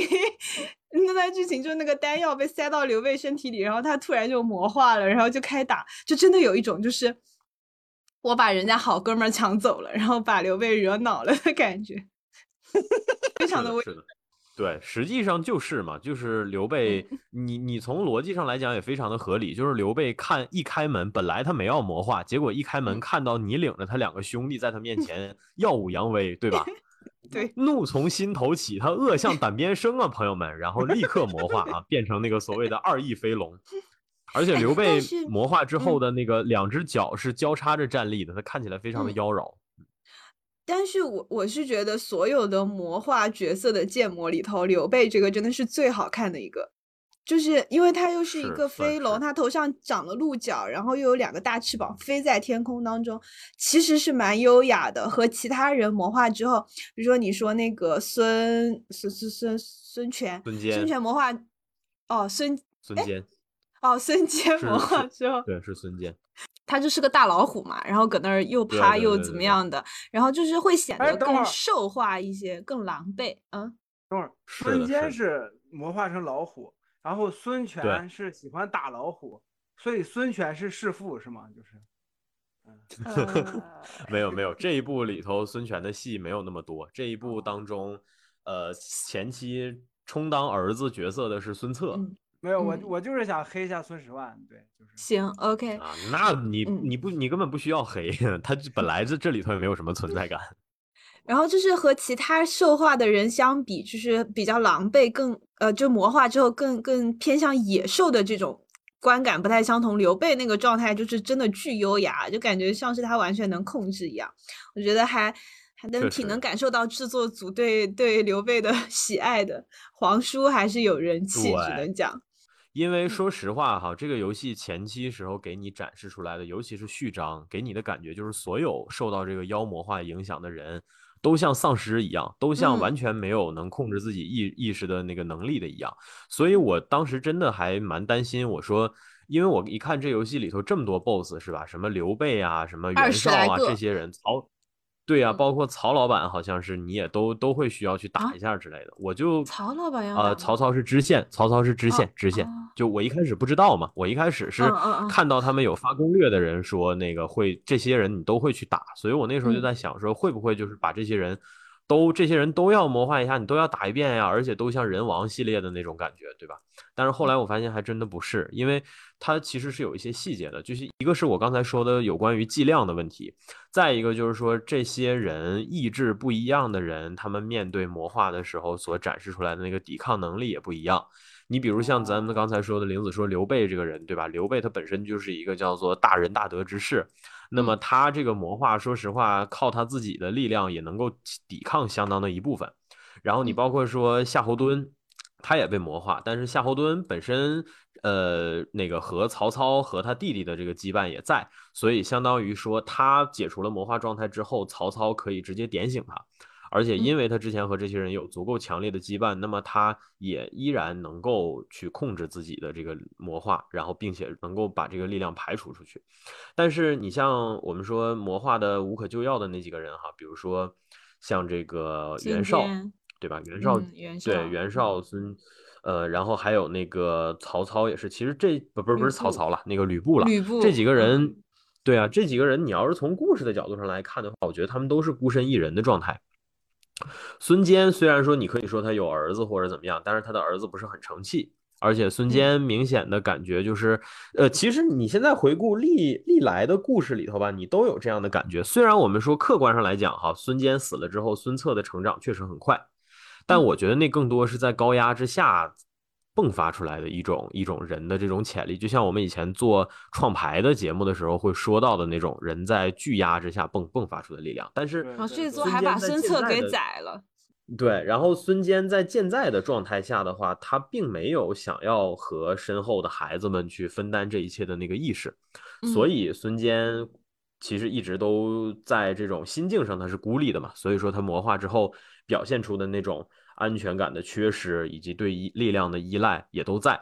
然后你像这个说，呃，袁绍也是嘛。袁绍其实说白了就是，呃，讨伐董卓失败之后，然后树倒猢狲散的局面，让他产生了对十八路诸侯的失望，以及对力量的渴望。所以说他后期其实也是逐渐的把身边的这些值得交托或者信任的人也全都刨除在外了嘛。在这样的情况下。呃，和他形成这种映射的是曹操嘛？他跟曹操前期关系很好，然后甚至以小名相称。但是到了后期，你会发现说他被呃玄武之力所影响，然后魔化玄武的时候，其实也就是孤身一人的状态。包括吕布，吕布我们说虽然他的动机一直是好的，但是他在。做这些事儿的过程依然是选择孤身一人。他为什么孤身一人潜入到董卓的军营里头？就是因为他觉得一旦仙丹这件事儿由他师傅出面去阻止，那么左慈势必会调动整个天柱派所有的人倾巢出动。那么这样的情况下，他的家家园必定死伤惨重。他为了避免说整个天柱派因为这件事儿搭进去。他觉得自己用一个比较巧的方式去执行这件事儿，这个其实就让我想到这几天看火凤的过程当中，那种吕布他是有勇有谋的，他是用智谋在布整个的这个局。这个里头的吕布也展示出了这样的特点。你说他技不如人，输人一筹，最后被人阴了，这都无所谓了哈。但是至少是说他前期展现出的姿态，他的状态是在用自己的力量去解决这些事儿。但是很遗憾的是，他也是孤身一人在解决这件事儿。那么我们说可以，你要非得要带入这个本来没有怎么讲的剧情去想的话，那就是说他在他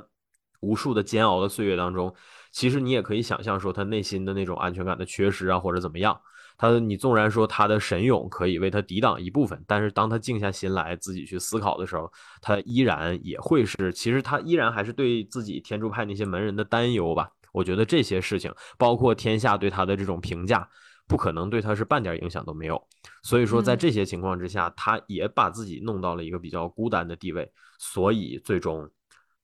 也没能救活自己。这些就是你能对，就这一座，其实他还是很很强调羁绊这件事儿的重要性。你会发现，说凡是有就是最终成了这这的这些人，包括幸存下来的这些人，都是因为和身后人有足够的羁绊，在这样的基础上，他们才能活得下来的。但是，所以你像，所以吕布的吕布的角色歌就是我想我会一直孤单啊。就是虽然 AC 老师说的很合理，但是我打的时候的观感是，哦，就是 历史上记载的这个点儿还没死的人 就别让他死，然后记载的该这个时候死的人，那魔化完了就死吧。就是我打的时候的观感是这样的。对对，这个事儿也确实就是他这个其实就是叫做你翻过来说也合理嘛，就是嗯，火凤燎原，它跟火凤燎原都是有这种，你包括甚至以前的更魔改的战国巴萨拉。他们遵循的都是叫做，呃，过程可以任意瞎改，但是结果上总体是忠于历史。你玩完卧龙也是这种感觉。我之前就在想，因为我看到的说法说魔改的还挺，他我看到的我在游玩之前看到的说法说改动幅度很大。我那个时候就在想，他改动幅度得大到啥程度？然后我 我后面又一看，我说打了那么多人，什么袁绍什么这些人都打了，我说不会把他们在这一步里边全都干死了吧？我那个时候真的是这种预期，夏侯惇什么刘备，我靠，我在想不会吧？不会最后真的是活下来那些人，要么跟我做仇，要么都跟我走了吧？不是吧？结果果然果真不是，他还是就是还是忠于历史的这种这这种这种这种方向吧。这个事儿你也许可以对应到我们节目以前老说那个不要历史虚无或者怎样的，但是当然也有可能比较超纲，他也许就只是单纯的选择了走。结果忠于历史的这个方向，而且他做的又相对的比较好，嗯。嗯，对他至他至少也说，就是去合理化了一下自己的这种选择，在他自己的世界观里嘛，嗯，因为他涉及到一个全新的背景，是引入了所谓的这个丹药的这个概念，然后所以说。所以说，这个游戏里面的关于三国的部分的剧情，其实很多东西和所谓的演绎也好，和历史记载也好，也是有一定出入的。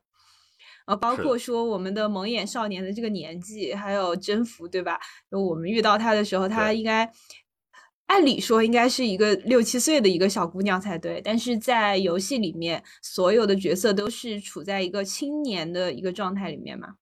就是青青壮年的一个状态里，对他在这个上面还是比较模糊的啊。但是，但是，但是我不得不说啊，就是我其实因为是在打嘛，打的过程当中，我一直都没有意识到，就是诸葛亮去哪里了。然后就是就是我根本就没有意识到我应该看到这个人，然后等到最后的时候就、呃哦，那个冲击感还是很好的。喵晨，你要不要玩？你要不要玩？你们要玩的话，我们就不不谈这个剧透的部分了。呃，我想一想，但这个事儿其实，在 demo 的时候，因为有第一关、第二关嘛，那会儿我们就注意到了一个细节，就是说那关的地点是狼牙。嗯呃，对其实对对，就是说到狼牙这儿村。我我我对就是就是我就知道你想说的是什么。嗯，我他他呢就比较村嗯，对我呢就比较简单粗暴对这件事儿的理解，就是说嗯你你们想这个游戏叫啥？它的主标题叫啥？叫卧龙吗。对啊，我对一开始就想问，我一开始其实咱们录的时候，一开始我就想问，为啥它这个游戏叫卧龙？嗯，我那个时候想到的就是这个，我甚至想的更远，我想到的是一个古早的老游戏叫《三国赵云传》的 if 剧情，在那个 if 剧情里边，诸葛亮变成了魔化的一个大 boss 还是怎么着来着？哦，然后我当时在想的是，这个所谓卧龙苍天陨落里边这些生灵涂炭的事儿，不会最早都是卧龙搞出来的吧？我那个时候甚至 有这样的比较不着边际的猜想。我的嗯习惯就是在看什么东西之前，我要么就一点儿都不去了解，比如《火凤燎原》这种，我纯粹享受它那个内容本身带给我的惊喜；要么就是说我在看到这个东西有噱头的时候，那么我就会极尽我所能，我去想比它更离谱的东西。啊就是如果听众朋友们不想被剧透，就这里开始你就 mute 掉，然后然后五分钟之后你再打开。对对对对，是的，是的。就是嗯说吧，太抽象。嗯，是没有，因为因为我是觉得，就是《卧龙苍天陨落》这一座，如果硬要我说有什么弱，就是弱项的话，我觉得它剧情演出其实是蛮弱项的，因为它里面涉及到的时间跨越也比较长，然后剧情的连贯性其实也不足够，然后它的中间的一些就是 CG，其实很多时候都是以 PPT 的方式来展现的，所以说大部分时候它其实就是跟你有一个收尾或者怎么样的一个大体的交代，没有什么很刺激人的部分，直到最后。这个蒙眼少年跟你说啊，我把眼睛蒙起来是因为我的眼睛可以洞悉未来。然后他把眼罩一摘，然后看到赤壁之战，然后看到自己病死五丈原，然后站起来了，说：“行，我现在 要去做我自己的事了。”就那个时候啊，那一下子还是很震撼的讲。嗯嗯，AC 跟我讲这个，然后我我脑海当中顿时浮现出来的就是人王的第一部，然后威廉回到了伦敦，然后跟这个首相约翰第一战斗之后，在他的水晶球里面一下子看到了那个在在日本的东北有一个戴眼罩的男人，然后看到了一个穿着红色铠甲的这个这个拿着十字枪的男人在冲击这个大阪的天守阁，就是打算卖 DLC 嘛，呃，大概是这么样的一个商法。不过确实就是这个表现本身还是非常精彩。嗯，对，确实，嗯，他的演出也就是在那里，我觉得说哦，不错不错不错，这样。而且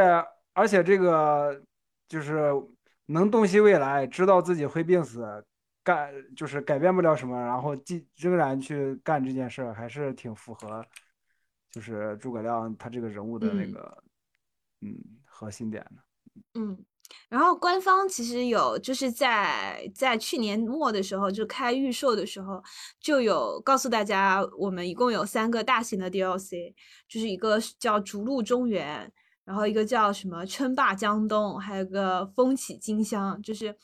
反正大家还是可以期待一下后续的内容，因为实际上它这个本传。呃，就是它的那个时间线，其实是在三国的前期嘛，很前期的部分。嗯也就讲到打到哪里，官渡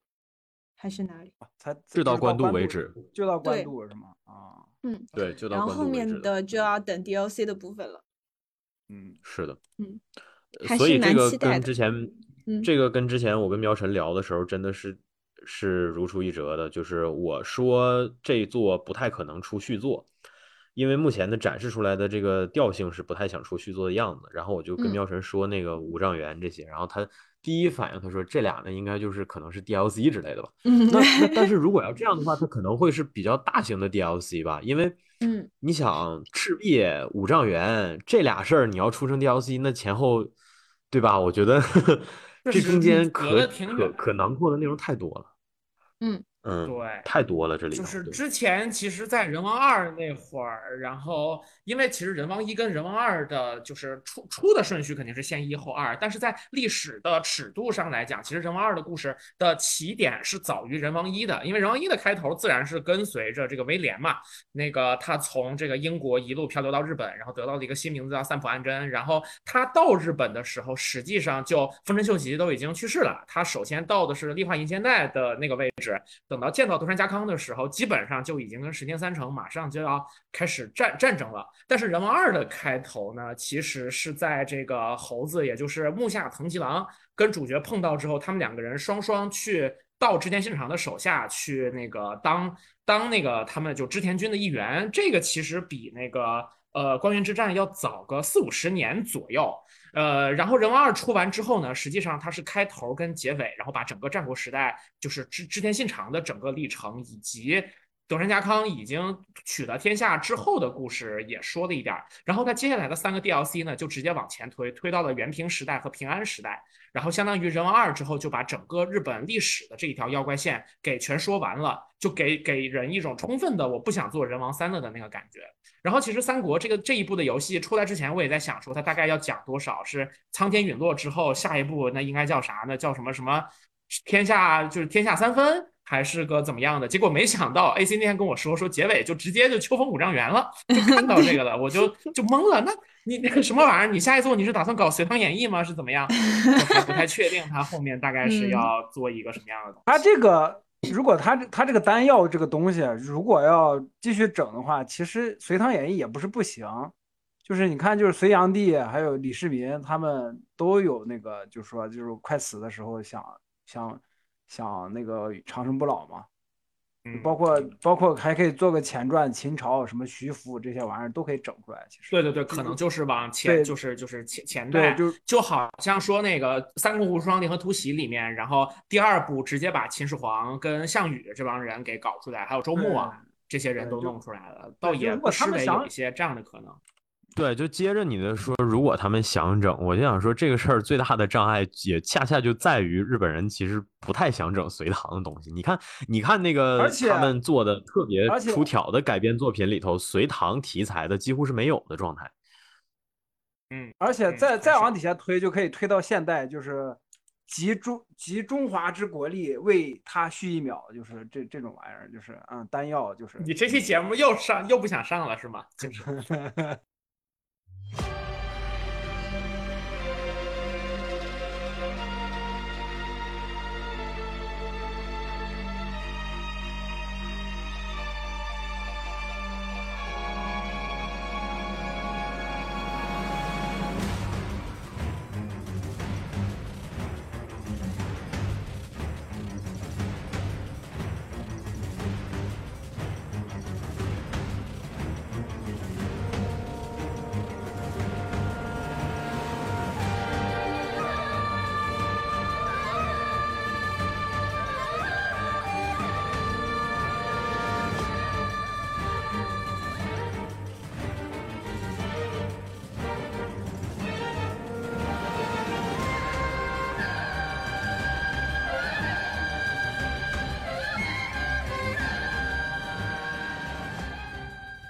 这就是《人王二》里面有一个地方让我觉得就是给给我很大的冲击。如果后面有机会做人王的节目，然后咱们再展开说。这就是人王的故事呢，讲述的是男主就是男女主角这个主角的人物跟丰臣秀吉一直是关系非常密切的，但是随着他对灵石的使用逐渐过分，然后两个人分道扬镳了。然后中间一段时间呢，主角暂时休眠了。在那一个篇章结束之后，下一个篇章的开头是人王一的开始，就是威廉亚当斯这个人到日本了。然后接下来呢？的主线故事就是这个威廉来叫醒第二代的主角，然后你要先跟威廉打一仗，然后你跟威廉战斗的时候呢，整个的背景音乐就是《人王》这个系列的主题曲，是一个非常的宏大的，然后呃非常的刚直，然后就是非常就是呃怎么讲呢，充满那种忠义无双的感觉的，就是那么一段音乐，那一段给人非常非常好的体验。嗯，就是光荣一直非常擅长处理这种深沉的，然后呃忠义的这种情感，是是确实是他们很擅长做的东西。我我想问一下，就是他忠义无双是对谁？是对德川家康吗？还是对织田信长？就是我我觉得是建立在，因为因为呃人王这个系列里面有一个系统叫分灵，就是说你可以通过守护灵分到你的身上的方式理解这个人物的内心是什么样的。就在整个那个过程当中，其实有一个对德川家康这些人物的描写，就是他对于就是这一个最终完结了乱世的人有一个肯定的态度在。然后所谓的人王，其实也是来自于佛经和那这种古老的典籍嘛，它其实讲的也是一种所谓的就是像黄金精神一样的东西。嗯，啊，那那就是那那这个可能就就是你体验这个这个故事之后会有更深的感触啊。那我感觉变成了就是英雄里面就是陈道明那个杀还是不杀了，就是为了天下啊，然后就。什么玩意儿就不杀你？这个东西我觉得，但是其实它比那个更更个体啊，更个集中在你自己一个个体上，你跟统治者没什么直接关系。最后威廉也没有留在德川幕府去当个官儿或者怎么样的，他就跟阿胜自己过自己的日子去了。就这个东西，我但在这个过程当中，你会看到有一些人为了野心会给这个世界带来新的战火，那你要阻止他们，就是是这样的一个过程。A C，你说。嗯，就是我觉得这个其实就是在于你创作的时候，你的呃叙事表态有没有那么态度有没有那么鲜明吧？就是他也并没有想要做一个叫什么英雄赞歌之类的，但是你通过主角这个比较个体化的视角，呃，看完了这些东西之后的话，你会产生一种那样的感觉，但是又恰恰因为你的视角。是个体，而且你这当中这些事儿实实在在的这些事儿又是你作为个体实现的，所以你也不会有那么强烈的说就导向那个英雄赞歌的那样的感觉啊。这是这类作品比较，对，就是它总体还是维持了一个不卑不亢的状态吧。我觉得这是这类作品这几年下来，你看这几部也没有多少吧，这几部打磨出来的一个比较正好，就是比较正正好的合适的这么一个叙事的尺度。这是我觉得它比较好的地方，他没有一个非要说就是主角站在哪个立场是吗？就是，哎，是的，是的，你就是一个观察者，你是一个观察者，也是一个体验者。嗯，你你这跟那个魏蜀吴这几边的人不都成了就是哥们儿嘛？就就就都基本上哥们儿。对对，就是，而且我我现在某种程度上我也可以理解说，为啥卧龙的故事要在这个所谓的。官渡戛然而止，是因为官渡基本上算是最后一个，就是魏蜀吴这三方的人没有正面交锋的时期了吧？就是这个时期，你还能找到一个大的敌对势力，不不属于魏蜀吴三方任意一方的大型的敌对势力，官渡应该是最后一个阶段了。因为你要按照大阶段算，那官渡结束就是赤壁嘛，就是没有人能在，没有人能像陈某一样把这个三国每一个历史时期里头的势力和势力之间的冲突拆解的那么细，而且都作为他去叙事的载体。所以说，你像这类作品依然还是维持的叫做遵循历史大格局的形式在写故事嘛。那么官渡之后实际上就是赤壁，那赤壁的时候其实就是你现在的伙伴们。要开始刀兵相见了，对吧？而且这个场刀兵相见结束之后，就是他们的命运也开始出现各自的转折点了。换句话来讲，就是你现在收集到的每一颗将星，在这件事儿结束之后就要陨落了。那么，这个如果真的是 DLC，他又要怎么做呢？我觉得也挺挺有意思。就是这个跟人王之前那种说你去参与到幸村或者是伊达的事件又不一样了。所以说。他那那匠心收集到的匠心逐渐陨落，按这个设定来讲，那不是征服爽局就是，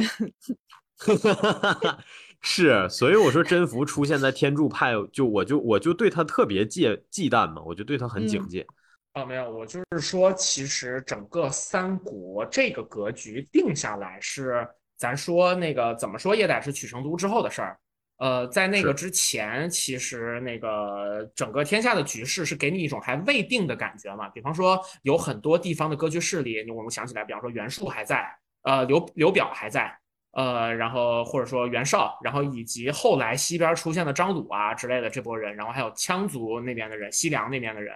呃，你像马超就是就是就是西凉的势力也是在马超投蜀之后才基本上算完全结束的嘛。我就是说，在火凤燎原比较近的故事里面，就是荀彧和贾诩在对话的时候也说说，咱们早年间就是就是出世天下的时候，呃，还处于一个乱世的状态，所以说说水镜先生说老师可以让我们就是一股脑的都下下去。呃，就是像下，就是像下饺子一样的，一股脑都下下去。但是现在说老八，尽管说还没有找到自己侍奉的，就是主公，但实际上他能他的选择已经没几个了嘛，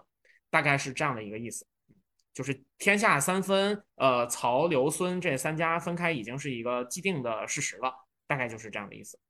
呃，而我感觉到的就是，他就还是，其实我还是刚才前面说的那个，就是我前面说那个论点，也可以接着苗晨说的这个说嘛，就是他并没有想要让主角达到一个可以选边站的程度，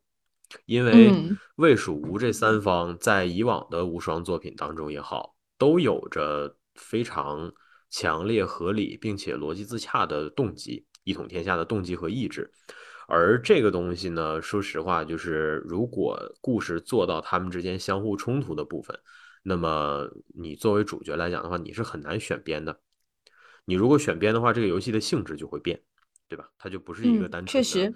呃，像对，所以说，我觉得他选择结束在这个节点，可能更多也是为了说保持一种叫做距离产生美的程度。你和这个时代的所谓的这些人杰之间都能保持一个相对比较好的关系，而且你也都不至于说亲眼看着，呃，之前和你交托于心的这些某些人都都死掉或者怎么样。因为这事儿你要想想还挺残忍的，就是比如说，如果他不忠于历史去写，那么而且他把故事做到很往后的部分，呃，你选了曹操，你选择支持曹操，然后云长。啊，你选择支持曹操和孙吴了，云长败走麦城了，你身上的这身关二爷的东西，包括你手里那个青龙偃月刀，就成了遗物，成了遗物。呃，我接受不了，对吧？不可能的吧？然后他再给你一些 buff 什么的，说你这个遗物能够哪些数值、哪些词条得到一个专属的词条，这就是屁。对吧？这就是狗屁。所以说这种东西，我相信光荣是不会让它出现的。对，而而且这个游戏的设定里是，就是你们互相结义的人，那个就是一人持一块玉，大家气运是相连的。所以按照这个设定来讲，应该也不会做到后面的那些故事。而且其实打到现在，曹操在我心中是一个又帅又正直、又帅又帅又正直的人。是的，就是朋友们，我刚才说的那个设计，什么他死了之后遗物给词条，这是啥？这他妈是灵魂献祭，这他妈是弹丸论破，这是这种就是主打叫黑身残，主打他妈痛苦那个痛苦说唱的这 这类的调性的作品才会出现的东西。三国的格局明显，你叙事的格局、你的调性、你的心态都要比那个要大很多，所以说，它不会是这样的感觉。而且你就包括说，虽然其实卧龙主线剧情结尾的立那个 CG 里头，你能看出它是以曹操即将被那个仙丹或者即将被神力所影响，快要走向极端的，它是有这么个征兆。它以这个 CG 作为结尾，但是它在这儿也是点到为止的程度，就是后面这一切。我就留白了，你想怎么想，你自己去猜吧。但是他恶心人的地方就是他彩蛋里头又给你放了赤壁，对吧？又给你放了五丈原。是的。其实说白了就是，他也也挺恶心。就是虽然没到我前面说的那么下三滥，但是他在骚观众痒这个部分，他也没 强到哪去就是了啊。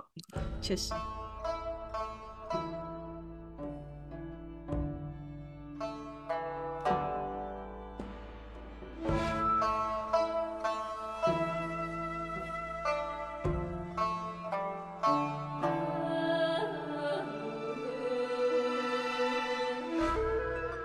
实到这里就是这次卧龙苍苍天陨落的游戏的大概的一些方方面面吧，就是嗯，大家嗯本身觉得喜欢或者不喜欢的部分都聊得差不多了。那么朋友们还有什么想要补充的一些东西吗？我就想说，我想尽早玩到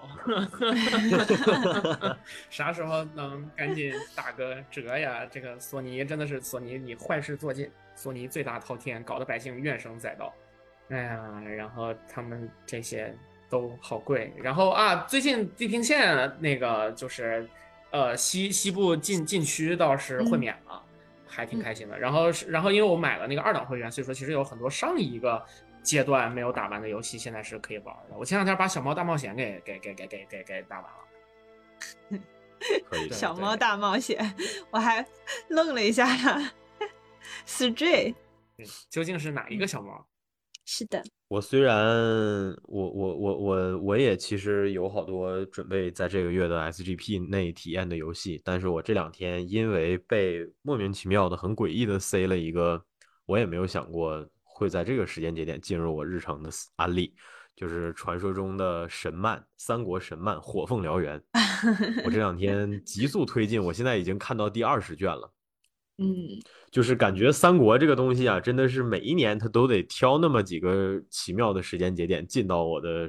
娱乐生活里。像去年我也没有想到，说我玩完了巫师三之后，我本来想的是顺势就把地平线一给玩了，结果我也不知道我咋想的，就开始看这个代侦探司马懿，这不是代侦探了，代军师司马懿之 呃虎那个军师联盟虎啸龙吟八十集啊！我靠，我我差不多。不到半个月我就看完了，而且还跟唯欧整了两期节目出来。所以说，就是每年真的是三国题材的东西都会在我这儿有点儿这种，会占我一部分的时间吧。可能这也是比较奇妙的缘分。嗯。就是这样。我觉得从这一点上来说，就是我们这些中国的历史迷和游戏玩家，其实有一个很幸运的点，就是这个文化本身足够强势，也足够精彩，它可以就是就是就是就是呃拉到这些其他人的眼光吧。我觉得，就是哪怕说我们国家的游戏因为游戏机禁令的原因，因为呃我们的社会主流观点对于这个形式的偏见。呃，是是是是没有足够强的能力去去把这些东西全部都做出来，但是世界上仍然存在《全战三国》和《卧龙苍天陨落》这样的东西，然后在香港也有人会用漫画的形式来把这个历史以非常精彩的方式画出来，然后呃，我们有很多很多去看到这一类的作品的机会。那相应的可能，比方说其他时期的历史，比方说两晋和五胡乱华时期的，因为当前的大好形势，咱不能谈太多。然后像隋唐的东西，可能大家了解就没有那么多。然后像《水浒传》也是，呃，就这些东西就就没有那么多可以做出来。但是至少三国这一块的东西，我们可以源源不绝的看到各种各样的很优秀的作品出来，是属于我们的幸运吧。但是呢，这种幸运当然也是一方面，我们最希望的还是说能够看到更多的就是。讲我们的所熟悉的历史故事一些其他的部分，或者说一些其他的美学的方面吧。呃，从这个角度上来讲，我觉得现在除了未来可期之外，我们也没有别的话可以说了。就是，没有啊总之就是能玩到一步是一步，且行且珍惜就对了。大家都有光明的未来嘛。中国人做二次元游戏是吧？然后日本人做三国游戏嘛。然后游戏都在国际上大受欢迎，我们都有光明的未来。也不失为是一波极限换家。也挺好，嗯，那我们最后在此就是大体上给到一个这个《卧龙苍天陨落》的评价，基本上都是以正面为主的嘛。嗯，在此也呼吁，呃，有条件的朋友们对于动作类游戏，呃，感一定兴趣。其实它。嗯，难度级别并没有那么高，成长曲线其实也还算是比较舒适的。啊，不管你是自认手残，还是说以前没有玩过动作类或者喜欢动作类的朋友们，都希望大家可以尽情一试，享受这个游戏。即便你对历史一点都对不感兴趣，也也可以享受的。就是朋友们，连我这种手残都可以玩明白卧龙，你们有什么不行，对吧？嗯。两个月以前我跟你一样，两个月之后你将跟我一样，给卧龙一个机会，给自己一个机会。详情请认准光荣 Team Ninja。卧龙不说话，蛇的武馆。好的，那么就感谢各位听众朋友们的收听，这一期节目就到这里啦，我们下一期再见，拜拜拜拜。然后我们主理人连维欧上厕所还没有回来。好的，本期节目就到这里，感谢大家收听。喜欢的朋友不要忘记点赞、收藏、关注“维喵平话”电台，荔枝、网易云、喜马拉雅以及 Podcast 和 Castbox 同步更新。微博、B 站搜索关注“维喵平话”即可收看精彩幕后花絮及主播日常，也可以进入爱发电网站搜索并助力“维喵平话”。我们感谢每一位粉丝的支持与期待。维喵平话说点有意思的事儿，我们下期再见，See ya。